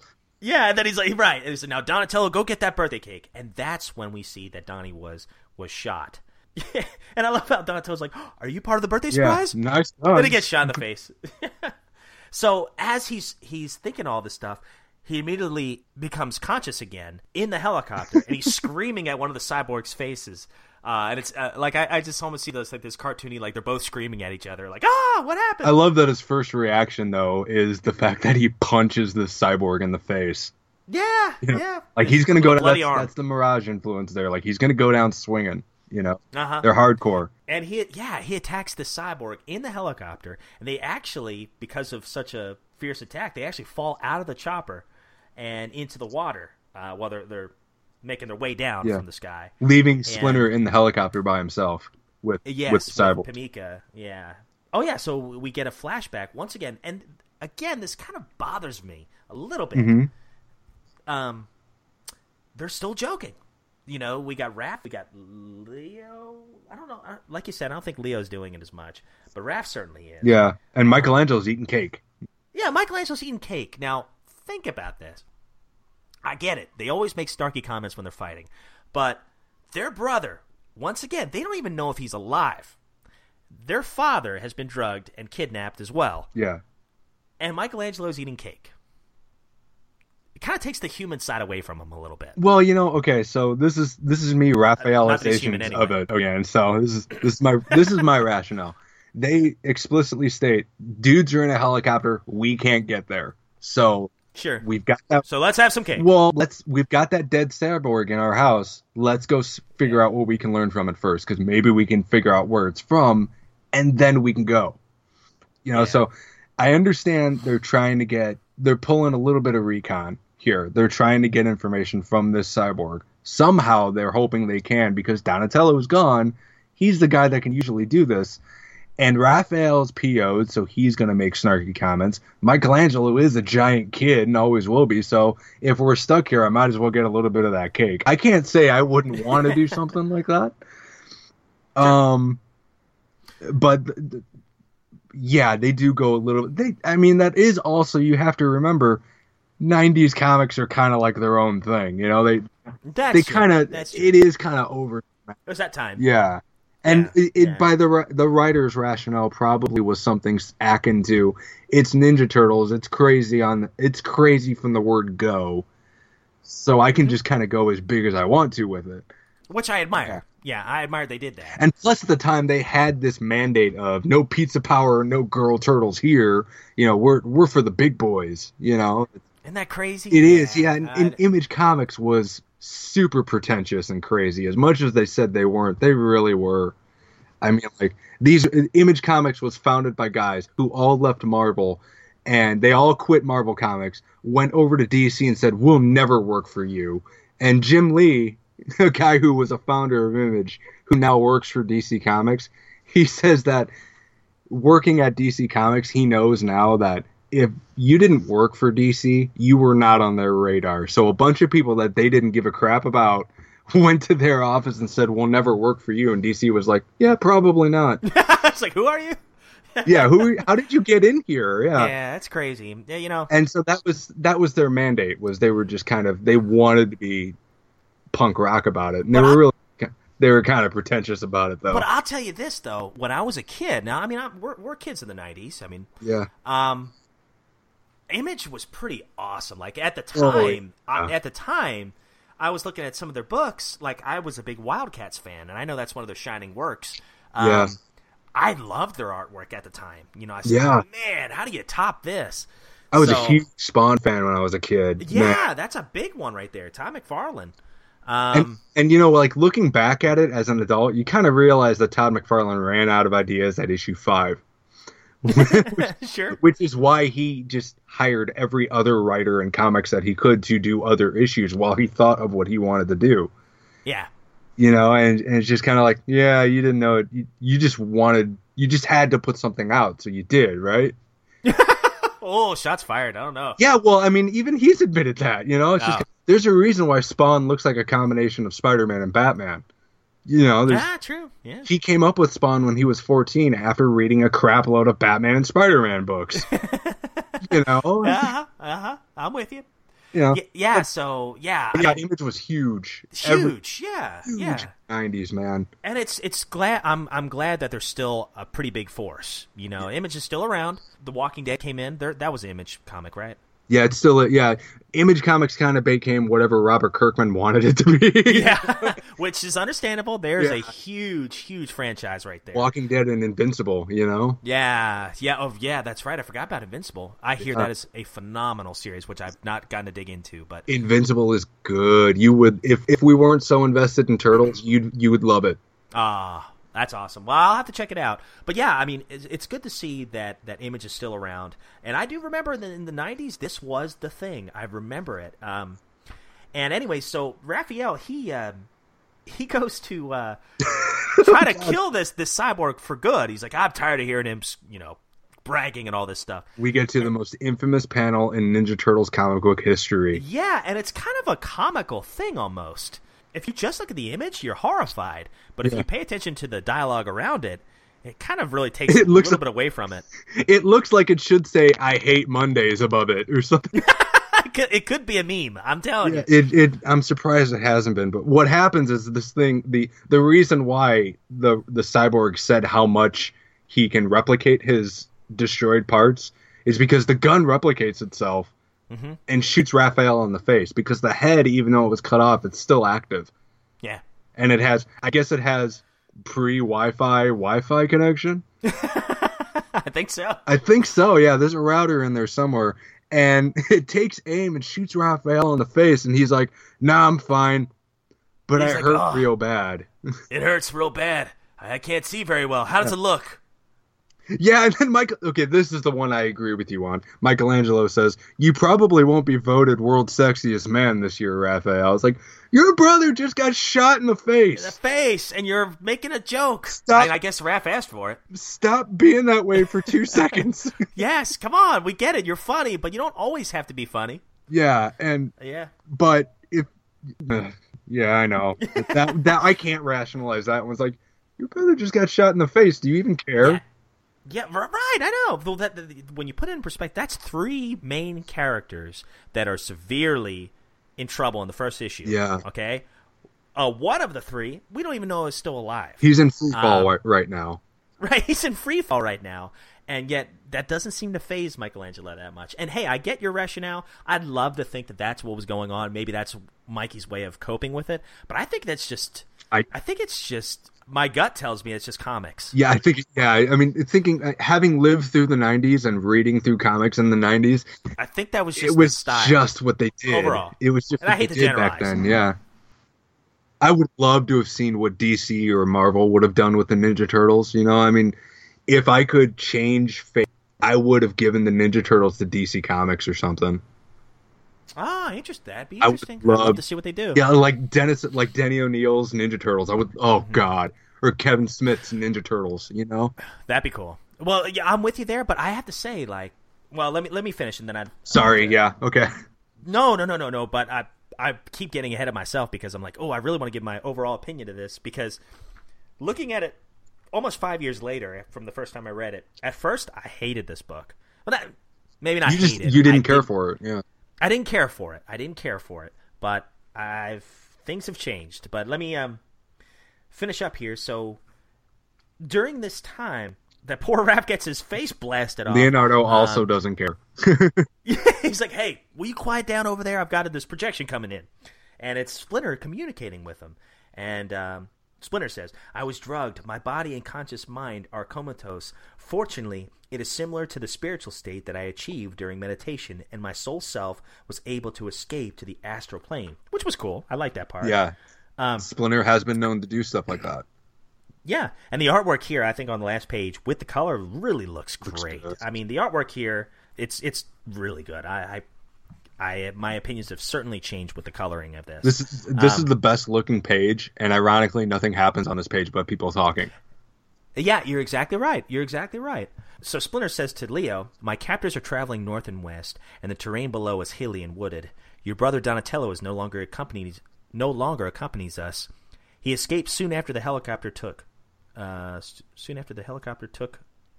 Is that a typo right there? Let me see. Um, He escaped soon after the helicopter took. Maybe I think that was supposed to say took off. he escaped soon after the helicopter took. Yeah, Ah, they missed that one. Well, that's okay. That happens. He experienced great pain, and I I lost track of him. And then this is where you see that Splinter's actually floating in the air while meditating, and one of the cyborgs spots it, tells uh, Pimika Pamiko. and Pimiko, and she flat out just knocks him out, and uh, basically Leo loses the projection or the uh, the communication, and that's how the issue ends. So this is the only thing I don't like about this. Okay. Because Pamiko says, "Incredible! He must be at least a seventh level ninja to accomplish that trick." There's no levels to being a ninja. sure Okay. there is. It's Just like, like it's like black belt. It's like, well, you know, like the whole belt system was created by America because we didn't know how to rationalize Oh, here we go. karate and stuff because it wasn't something. Hey, I saw Karate Kid. Cobra Kai never die. By the way, yeah, Cobra Kai, see, yeah, okay, yeah. show. Cobra Kai Go never die. No mercy, strike hard, no mercy. That's right. That's gonna be That's my right. next tattoo. You know, strike hard, no mercy. Uh, man, I going back now, reading this, I admire what Gary Carlson was doing, and with the color, I think it really accentuated and and and complemented the art. Like I think this is miles better looking now that I actually understand what's going Yeah. on. it's not as uh, overstimulating and overwhelming as seeing lines everywhere. But I have to say, the artwork, the colors, uh, aside from a few minor things like the turtles' attitudes, Yeah. which I hope I've not read the whole series. I don't know if they're like this the entire time. At least in this particular issue, that bugged me a little bit. The way the turtles acted, um, being so nonchalant and callous. With that aside, I still think this is a pretty solid book, and it's certainly I admire it for trying to do something different Yeah. and so fast paced Yeah. um, in, in the tr- traditional image style. I have to say, I like it a lot better than I did. I would give this about a seven out of ten. I, I didn't think it was a bad comic. No, no, it's yeah. Yeah. Well, what about? Okay, Nick? yeah. I didn't know if you were gonna keep going. I'm sorry. Uh, I would give it. Oh no, that's it. No, I would give it a seven as well because it, it it dawned on me as we were reali- as we were reading this. First off, the first issue of this book is the only issue of volume three I've ever read. you know, and, and it was by design because I wanted the first issue, and the other books are just they're expensive, and I just don't want to spend 30, 40 bucks on one comic book eat every time out the gate. I just don't want to do that. Uh, so I was just pretty happy with the first issue. I kind of never thought that it would be reprinted. I thought we were done. So the fact that this is being reprinted now and it can kind of change our opinions about it. First off, my opinion didn't need to be changed. I was like, well, it's just it's just an image book. It's if if Ninja Turtles was created by Image, this is what it would be. So like me having been a fan of Image and having hindsight on what Image was at the time, yeah, this is this is exactly what Ninja Turtles would be. You know, I I mean, I, get that. You can't expect more from that. You know, but um, I kind of uh, changed my opinion on the fact that reprinting these and putting in the effort to be colorized. This book isn't for us. This is not for the 30 year olds that uh, could have read Image back in the 90s when we were teenagers or, or pre teenagers. This is Ah, this is for kids point. nowadays, I think.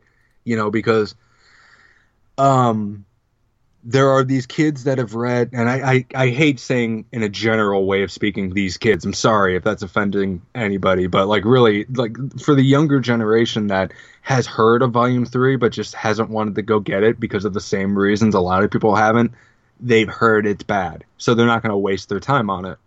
You know? This book it at at the price point it is it's like three bucks an issue. They went in they went the extra mile to colorize it when they didn't have to. And they're going to finish the actual story arc when they didn't have to.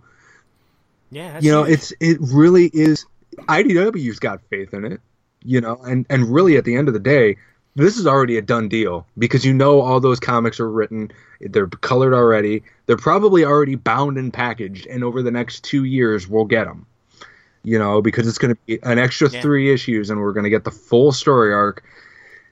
They're do they're not doing that for us. We're kind of a benefit. We're kind of a bonus. You know, if the mm-hmm. if the older generation gets into this and really hooks into it, great. But this is really for the people that have only heard of this book and have never read it. And I've got to. I'm going to give this a seven as well. Just you know, from the issue itself, it's like adding color really breathes new life into this. You can finally kind of understand what's going on. You kind of have to accept the '90s aesthetic of it. It's like because even though it's kind of not what comics do more, two things.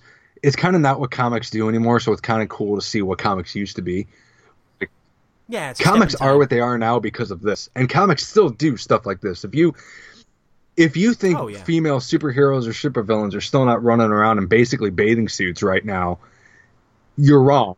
You know because they they really are and it's kind of pathetic. You know i kind of don't like that about comics. That's what I think it's getting better. I think I think that's I, uh, I think it's not as as it, apparent. it as depends on who you're reading. That's what i love about idw uh, because they would realize that hey, women wear clothes. Why wouldn't women superheroes, supervillains do that? You know, why would Karai be running around with a sword and a thong? Why would she do that? You know, she would wear. Yeah. Uh, Shredder's going to wear armor. His granddaughter's going to wear armor too. You know, that, that's what I like about what IDW does. Is they're kind of realistic about everything. Um, Mm-hmm. but yeah, for what it is and for what it's worth, this issue gets a seven for me because I just I IDW's taking a chance, man. They are going Mm-hmm. full bore into it, and I I kind of can't wait to see. I'm super interested to see what happens.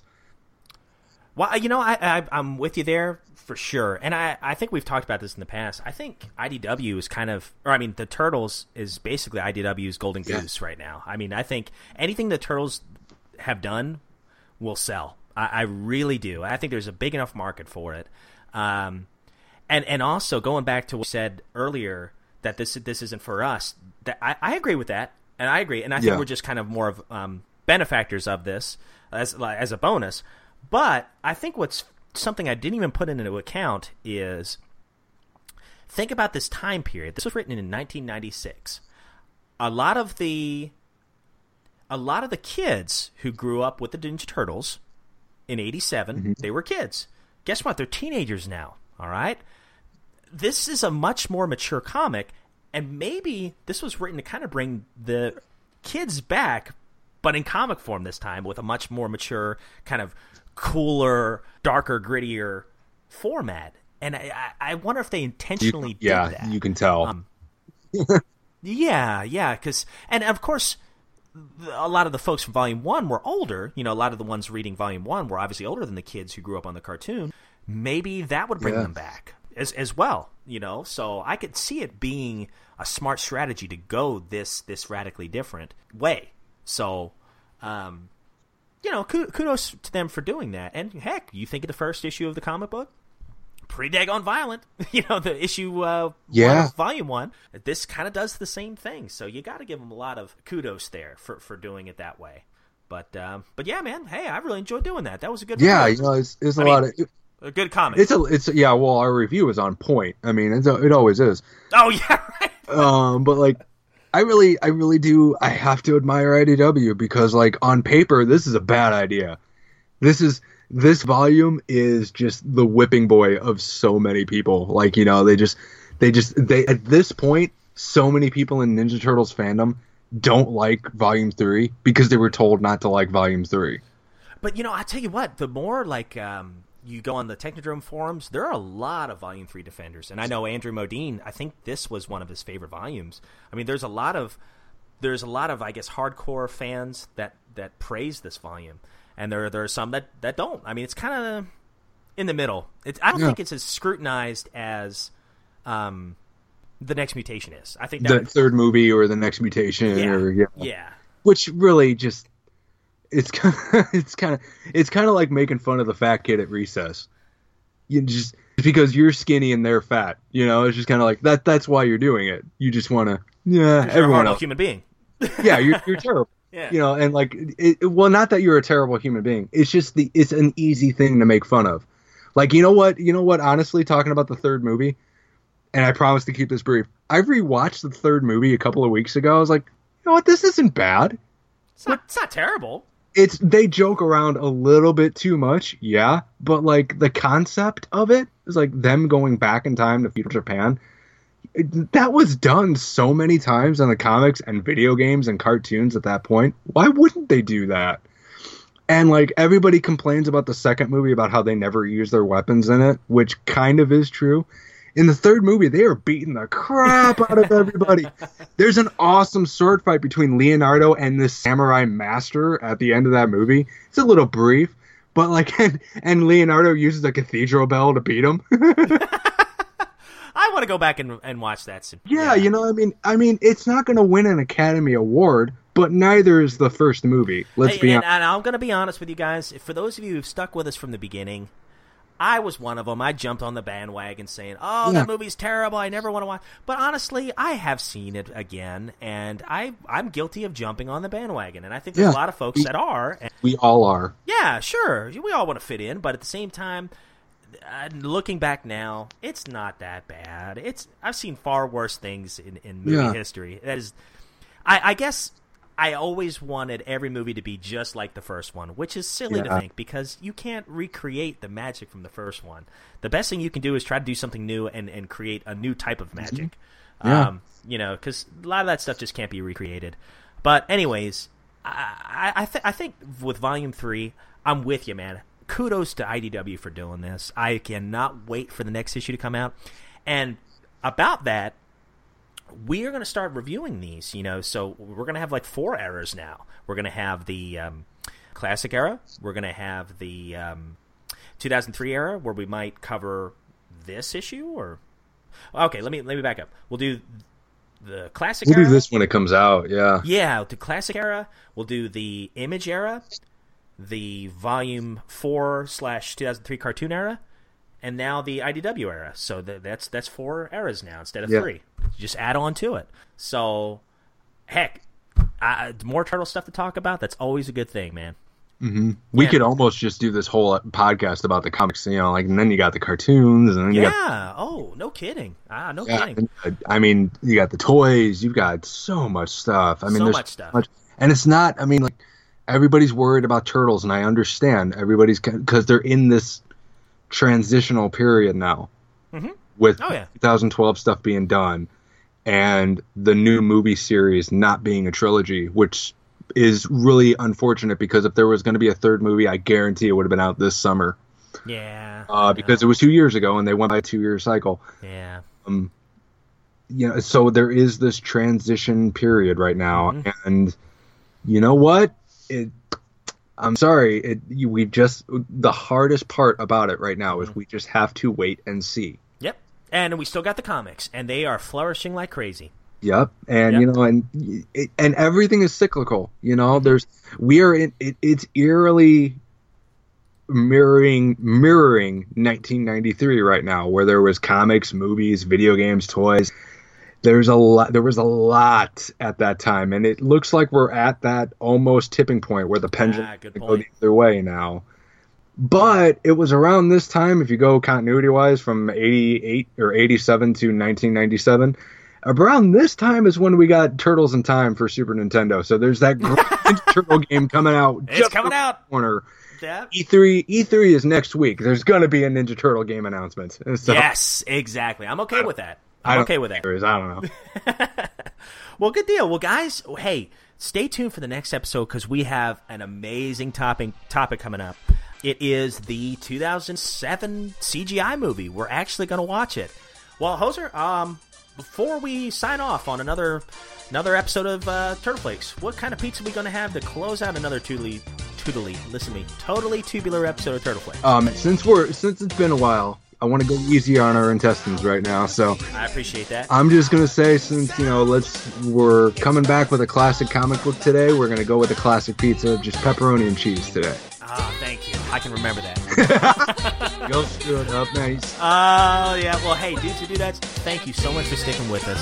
We thank you so much for, for all the support, all the feedback, um, everything that you, you've done in the group pages. Josh and myself, we cannot express enough how much we love and appreciate you guys. And, um, you know, here's to hope you enjoy your friends, your family, and a mega slice of pepperoni pizza.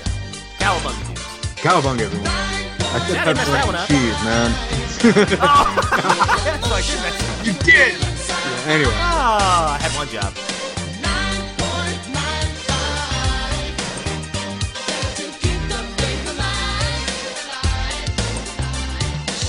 Testing one, two. Might be a good I'm thing. hearing you. I'm hearing you just fine. Yeah, that's weird. Yeah, sometimes this recorder, like a lot of times when we record, you you come in perfectly. Like your your volume levels are perfect. They don't. Yeah. They're not too too loud, not too soft.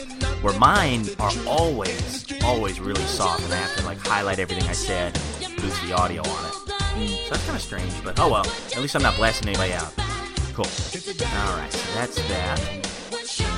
All right, good deal, man. So, are you cool with uh, doing the comic today still?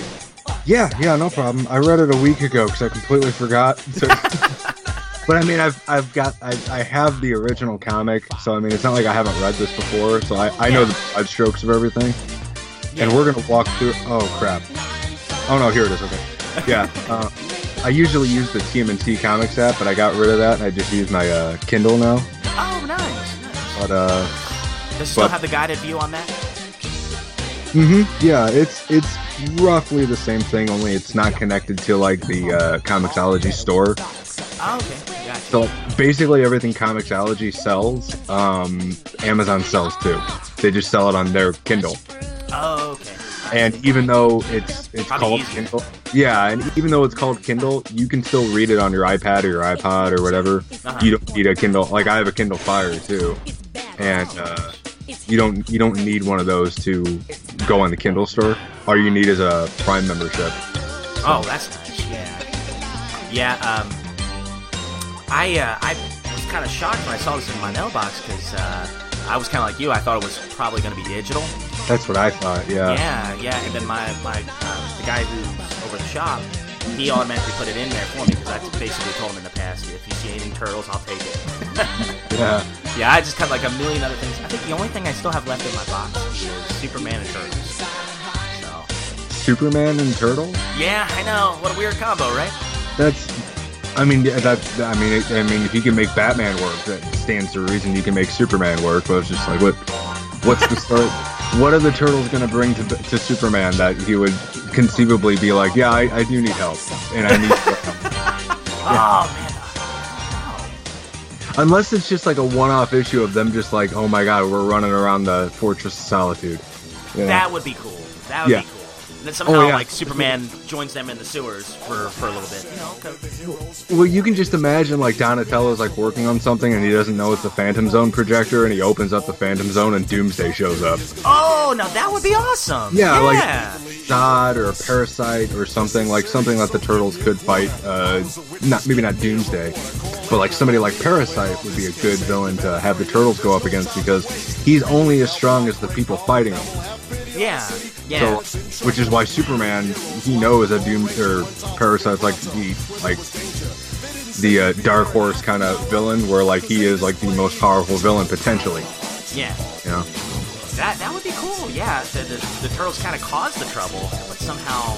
Yeah, purely by accident. Yeah. Purely, yeah, purely by accident. That's, that's hey, that could be an easy, you know, five six issue story arc, kind of like what they did with the Batman crossover. Yeah, yeah, I would much rather see like them team up with the whole Justice League by now. Like I was kind of not like I'm upset. I mean, I haven't read more than the first issue, but the the Batman TMNT Part Two. Yeah, how Like was I?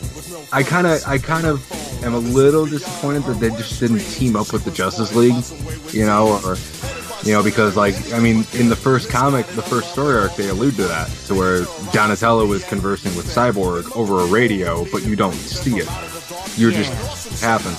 And it's like, dude, a Donatello and Cyborg story would be awesome. Oh gosh, yeah. I would love that, you know, but but like the hook for the second book was interesting where it's like Donatello realizes that he kind of is the weakest member of the team from a hand-to-hand combat standpoint.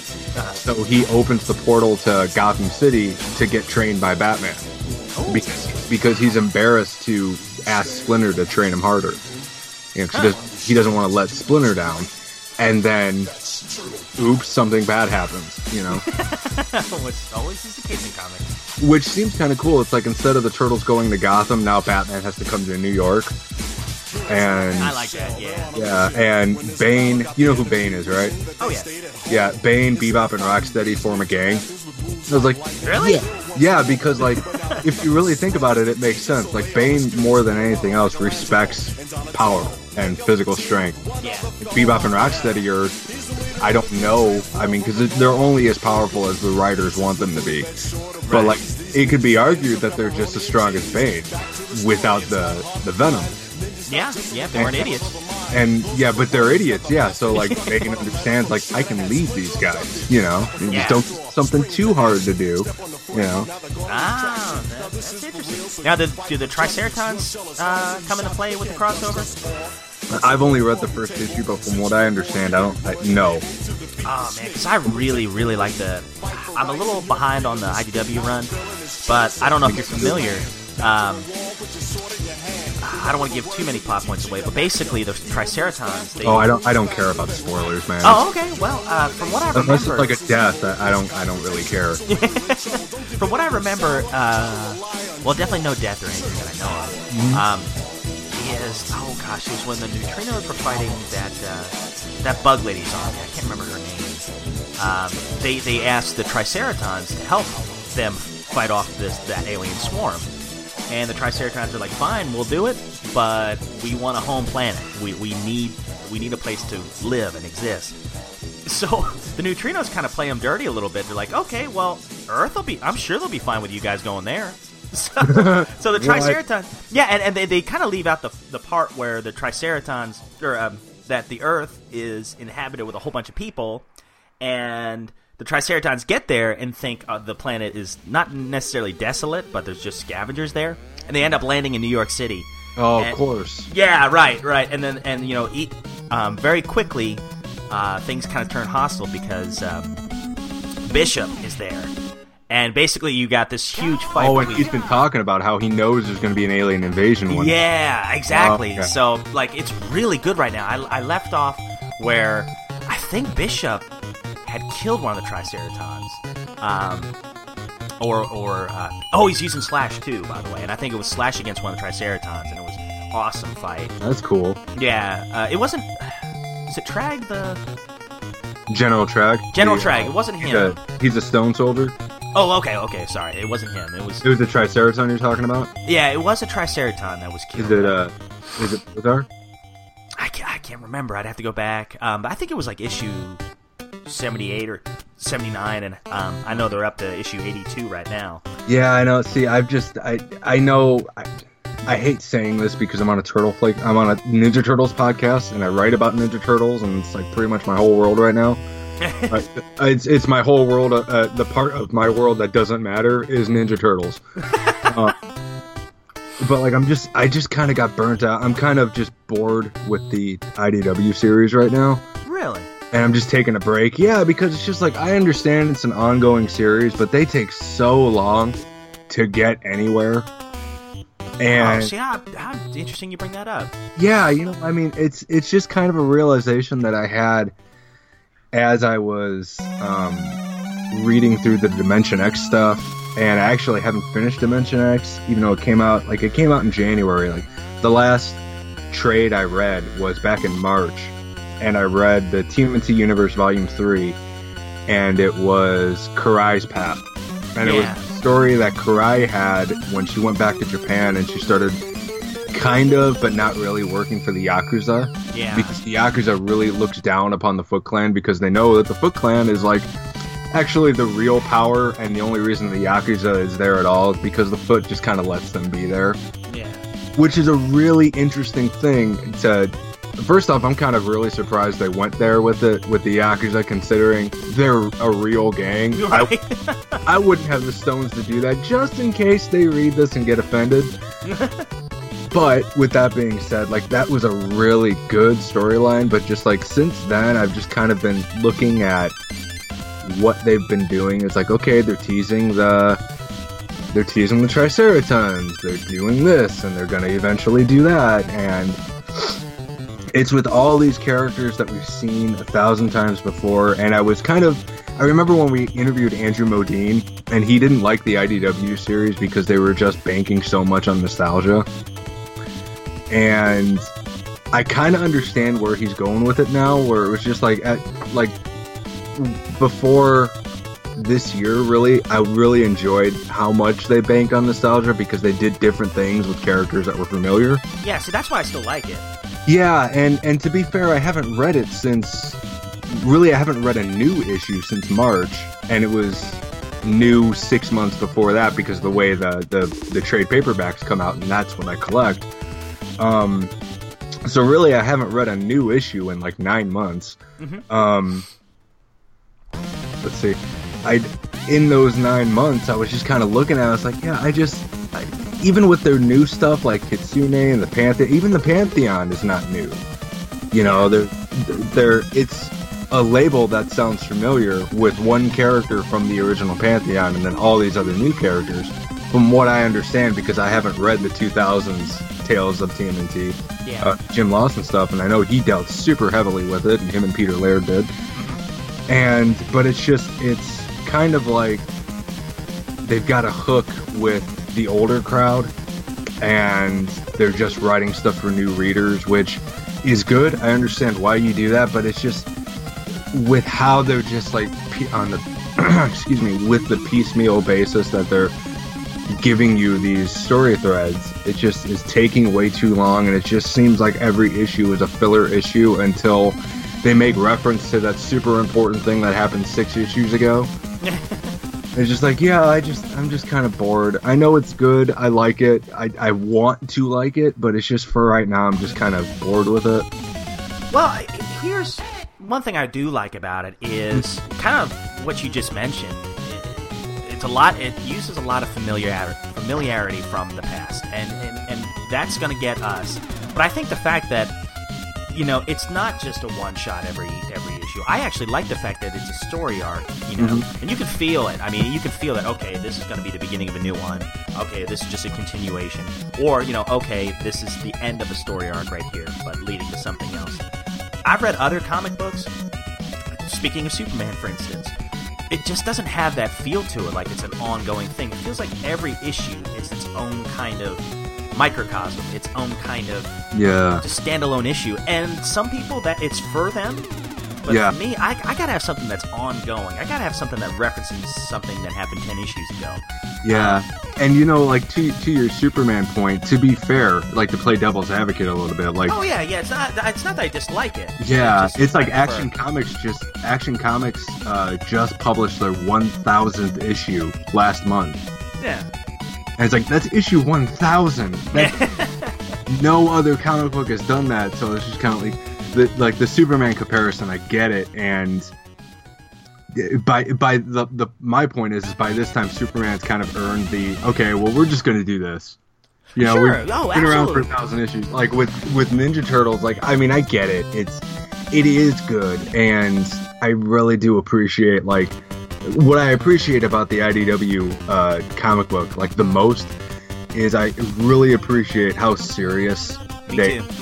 They take everything. Like, with the with the exception of you know they can't necessarily get graphic, but Oh, you yeah, know, you, they yeah, can create drama in another way, which I agree. R rated. Like, like Yeah. me, like a mature rated story is not necessarily R rated. Like, there's no Uh-huh. f bombs. No April naked with everybody. There's no chopped off heads like people say that they want. It's like, well, it's it's Why? not about that. There's maturity, and then there's adults only. There- there- There's there's a difference. There's a very distinct line you don't cross. Mm-hmm. And with the the IDW book, what I like about it is just like the, you can argue that the Ninja Turtles are in our world, and it's just this crazy stuff just for. Excuse me, all of this stuff about Ninja Turtles is just like this. The great thing about Ninja Turtles is the fact that it wasn't supposed to happen, Yeah, yeah. and that really, uh, that really plays out in, um, the IDW book. Like if the Ninja Turtles never happened, like it, it- in that storyline, if there were no Ninja Turtles, like the people that live in that universe would never know who Shredder is. Probably wouldn't be know. Probably wouldn't know about Krang. Probably wouldn't know. But there's all this. But because the Ninja Turtles are there, all of a sudden everybody else around them takes notice of it. Yeah, exactly. It's it's kind of like the argument that Joker would never be here if it weren't for Batman being around. Yeah, true. I was just like, he would have robbed a bank and some cop would have just shot him. You know, before he even became the Joker. But because Batman was there and like theatrics and all this BS, boom, he's the Joker now. You know, and it, that's what I really love about the IDW series. And I'm not going to give up on it. I'm just kind of taking a, an extended break from it. Mm-hmm. You know, Well, you got you got to think too. We've never witnessed an ongoing comic series like, at least with the turtles, like this. I mean, this is the longest running one, and I think you know you and I we've we've seen a lot of stuff in the comics, and we're we're hoping for something radically different. Pardon the pun, but I think right now I, I think they're just what they're gonna do. Probably the first hundred issues is basically kind of revamping characters but putting different spins on them. But I think Yeah. eventually, like once they once they get Lord willing, if they get past hundred and they, they're going strong, I think they're gonna start doing some more crazy stuff, um, stuff we've never quite seen before. And they, you know, in a lot of ways they already have, but uh, you know, and I you know what's crazy? You know what's crazy? I'm sorry to interrupt you, Oh, but good. what's crazy is I've never followed an ongoing Ninja Turtle comic book. Um, all of my comic book reading has been in reference to something I've heard. Like I had no idea that Ninja Turtles uh, were a Mirage comic book until I started listening to our show. and and God's That's honest awesome. truth, That's you know, cool. God's honest truth, I never did. Like you started talking about, oh, the Mirage books. I was like, what's that mean? So Google, and then, whoa, I thought Ninja Turtles started out as a cartoon and an action figure line, and then that's where the Archie comics came from, mm-hmm. because originally the first four issues of Archie were the first season of cartoons, and they spun off into their own direction. Yeah, and there's a lot of similarities between IDW and Archie. It- it- Archie leaned a little, just a little bit more towards the humorous side of it, but it was still very serious and dealt with real world issues. I mean, the reason that book was canceled is because nobody really cared about villains that wanted to increase global warming. Oh my, the irony! But, but uh, I always thought that okay, well that's the Turtles comic book, and then it was gone. And then when I walked into a comic book shop 15 years later, I saw this old comic book called TMNT. I was like, what's this? And I picked it up and didn't really understand anything and put it back on the shelf and didn't buy it. And then when I started, especially when I became a part of this show, I learned, holy crap, there's this whole huge mythology of it. And now it's to the point to where I got so invested in the old comic books that I'm just really annoyed by every YouTuber that thinks they're the first person to let you know there was an old black and white comic book that the Ninja Turtles came from. Everybody knows that by now, stupid. Let's go. And so this is the first comic book that I've followed, and plus it's the first comic that I've actually genuinely followed from issue one to issue whatever they're at to, at now. in- since I was in high school, and it's just kind of in a give it to me now age that we are with the internet and push this button to buy this. You know, it's it's a good problem to have. That's but true. It's, it is kind of difficult to be like, now I gotta wait a month, Uh, yep. or I, or. I have to wait six months for the trade paperback, or you know, mm-hmm. Well, I'll tell you what, this is the best time, no joke. I think this is the greatest time, if you're a fan of the comics, to be a fan of the comics. I mean, it, uh, it, it, it is because you think you've got universe, you've got crossovers, you've got um, the ongoing one. That's the longest running ongoing Turtles comic of all time. You've got Yeah. all this stuff going on right now. Um, it's kind of a, it's it's an exciting time to be a fan, and I know we've got the uh, polarizing cartoon coming up, but I, I- you know, if you if you just look on the positive side of things, hey, that that's more of Ninja Turtles. You know, Yeah. we, we are so I, I don't want to say oversaturated, but we have so much stuff to keep up with now. there's so many options. Abs- yes, that's exactly that's exactly what I wanted to say. We have so many options now that it's kind of refreshing. Um, Yeah. and exciting. So And yeah, I can't wait to see that new cartoon, man. You know, because right now, I, I understand why there's uh, a crack in the community right now over that Sure. cartoon, and it's it's because it's because it just looks so different, and everybody Yeah. saw that. And I know that Thaddeus and I talked about this a, a few months ago. It is it looks like Teen Titans Go, and people don't like Teen Titans Go because it is kind of a silly, crazy cartoon. And I watch Teen Titans Go every day because my kids love that show. so I watch two episodes of it every morning with them. And if you really do, I mean, yeah, it is kind of zany, and you like pie, I like pie. You, you know, it's it's crazy. But if you really sit down and watch it all the way through to through the episodes they have so far, because the series is still going, um, and it's still going because it's a huge ratings hit.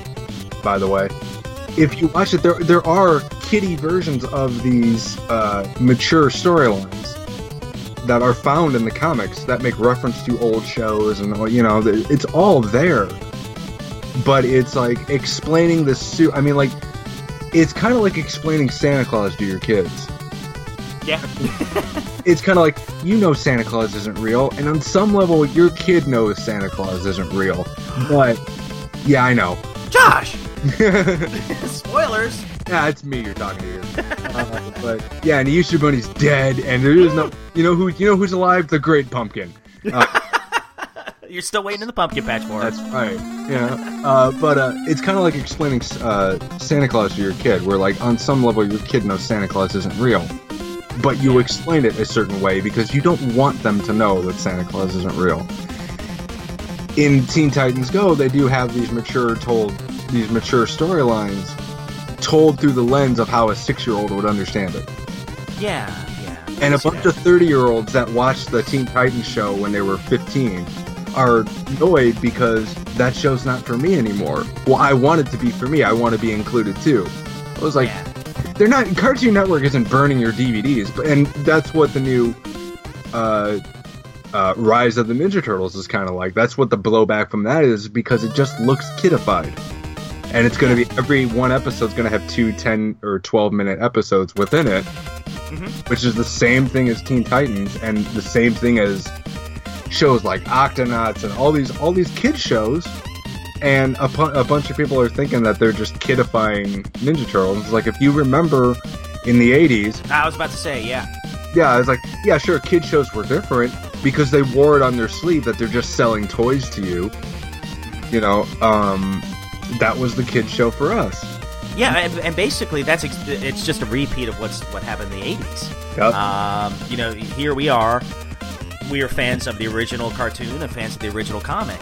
But this is a new. This is strictly for kids. It seems like, and I think people, like you said, just want to want to be included in that. And the thing is, the only one preventing you from being included in that is you. Yeah. Um, you, you have to kind of accept that it's a, you have to look through the eyes or the lens of a kid watching this cartoon. You Yeah. know, some people bash that original Turtles cartoon for the same exact reasons. Well, it's not like this. It's, you're right. It's not. It's Yeah. not trying. It never said it was. yeah. Um, so I think a lot of times we just have to look at it through a different lens. And guess what? We're 30 year old adults. We still have the comics we can go to. We still have other things, you know, for the more mature storylines and things like that. We have options now, which back in the 80s they had options as well. Maybe not as many, you know, but they still had the first volume. It's different. Yeah. Absolutely. Uh, you know, so I, I don't understand the backlash.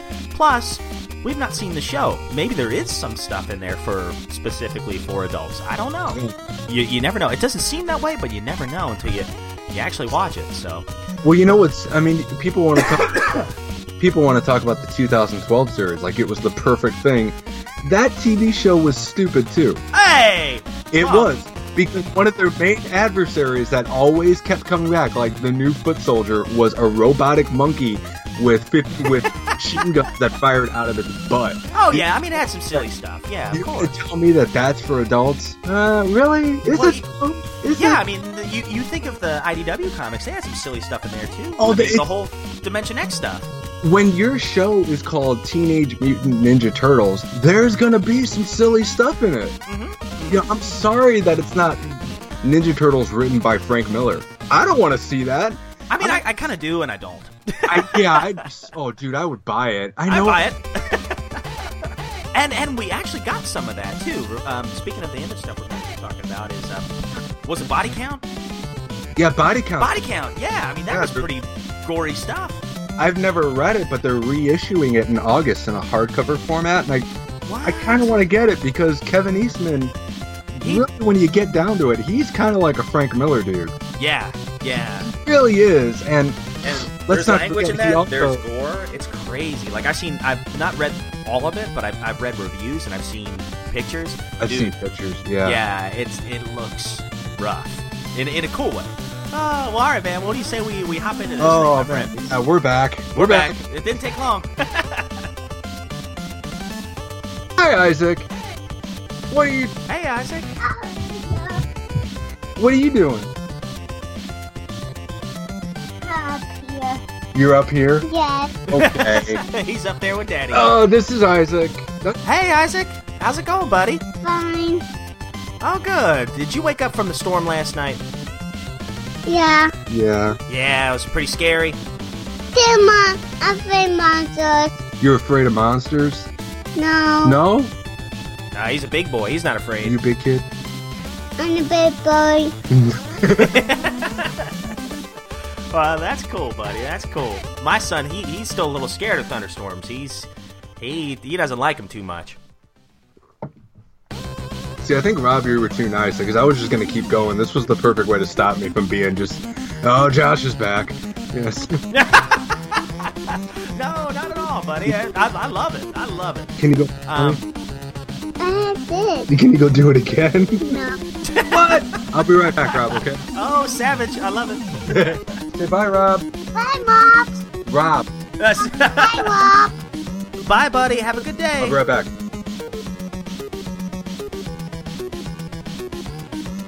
You know, you kind of remind me of John or John Johnny Lawrence. You do. You that's you. And I mean that in a complimentary way. He's awesome. He's my favorite guy. Johnny was not the bad guy of that movie. I agree with you. I agree. he was not. And you know, I, I can't wait to watch the YouTube series because. Oh my gosh, it's fantastic. Have you I- seen it? Okay, I yes, haven't I've seen seen it every bit of it, dude. It is amazing. It makes me like Johnny even more. Um, But yeah, if you think that Johnny was not the bad guy of the first film, you are gonna love Cobra Kai. Yeah, and especially like what got, got me around to the opinion of it was the show How I Met Your Mother because Barney is friends with William Zabka. And, Uh-huh. and like this is the thing with William Zabka. He was so he was a bully in every movie he was in in the 80s. And he was so good at being a bully that people in real life legitimately hated him. and it ruined his career. and he's like had this resurgence. Sure, playing the same dude, but like playing it with hindsight being 2020, a kind of perspective of it. Right. Which is like, and it's like people, especially people our age, who have like grown up and realized, oh yeah, like, like Daniel-san kind of sucks. like he was a crazy violent dude, and like had a short temper, and like there's like one point in Karate Kid where Johnny was like, he did do one thing wrong when he just says to his ex girlfriend, I want to talk. And it's not to get her back, but he wants to explain himself. And he's kind of a hot headed guy, and she like picks up her radio and he grabs it out of her hand and puts it on the ground. It's like, yeah, that, that part kind Yeah, yeah. And you can see that he realizes, oh crap, I did the wrong thing. I shouldn't Yeah. have done that. I'm with you. Yeah, I'm with you. And he had a bad teacher. Uh, No, not necessarily. Oh, sure he did. He had he like I can't agree with that guy's method. Though, like he like you realize in the second movie at the beginning of Karate Kid Part Two that yeah that was that was bad dude. But like I, I kind of get from the first movie, the the karate teacher was like, look. Okay, look, we're gonna fight these dudes at this tournament because they came in and stepped on our territory and was like and was like talking crap to us. Yeah, but sweep the leg. Come on, man. We're gonna take it out on these guys at the tournament. Until then, no matter what, you will be honorable and you will not touch them. True. I, I, I get that part, but the, the actual fight was wrong. Yeah, well, I get the win at all. I get the win at all cost kind of mentality. It has like sweep the leg, you know, because Yeah. because it's a tournament. yeah, but like Johnny was the guy that was gonna win the tournament. Everybody knew it. You know, so like sacrificing the weakest dude in the in his class, like yeah, I can kind of see where he's coming from. Doesn't mean he's right, but I get it. Well, the great the greatest character in the whole movie is not Mr. Miyagi. It's Johnny's friend. Put him in a body bag. Body bag. and you're laughing at I love my favorite one is when he goes. He's yelling at uh, Johnny and um, was it Kaylee the the girl's name? Ali. Allie, Ali, and uh, Johnny and Ali. No, I'm sorry. Danny and Ali are walking in high school, and Johnny's friend goes, "It must be take your worm for a walk week." I'm like, who says that? Everybody's got to have a henchman. Thank you.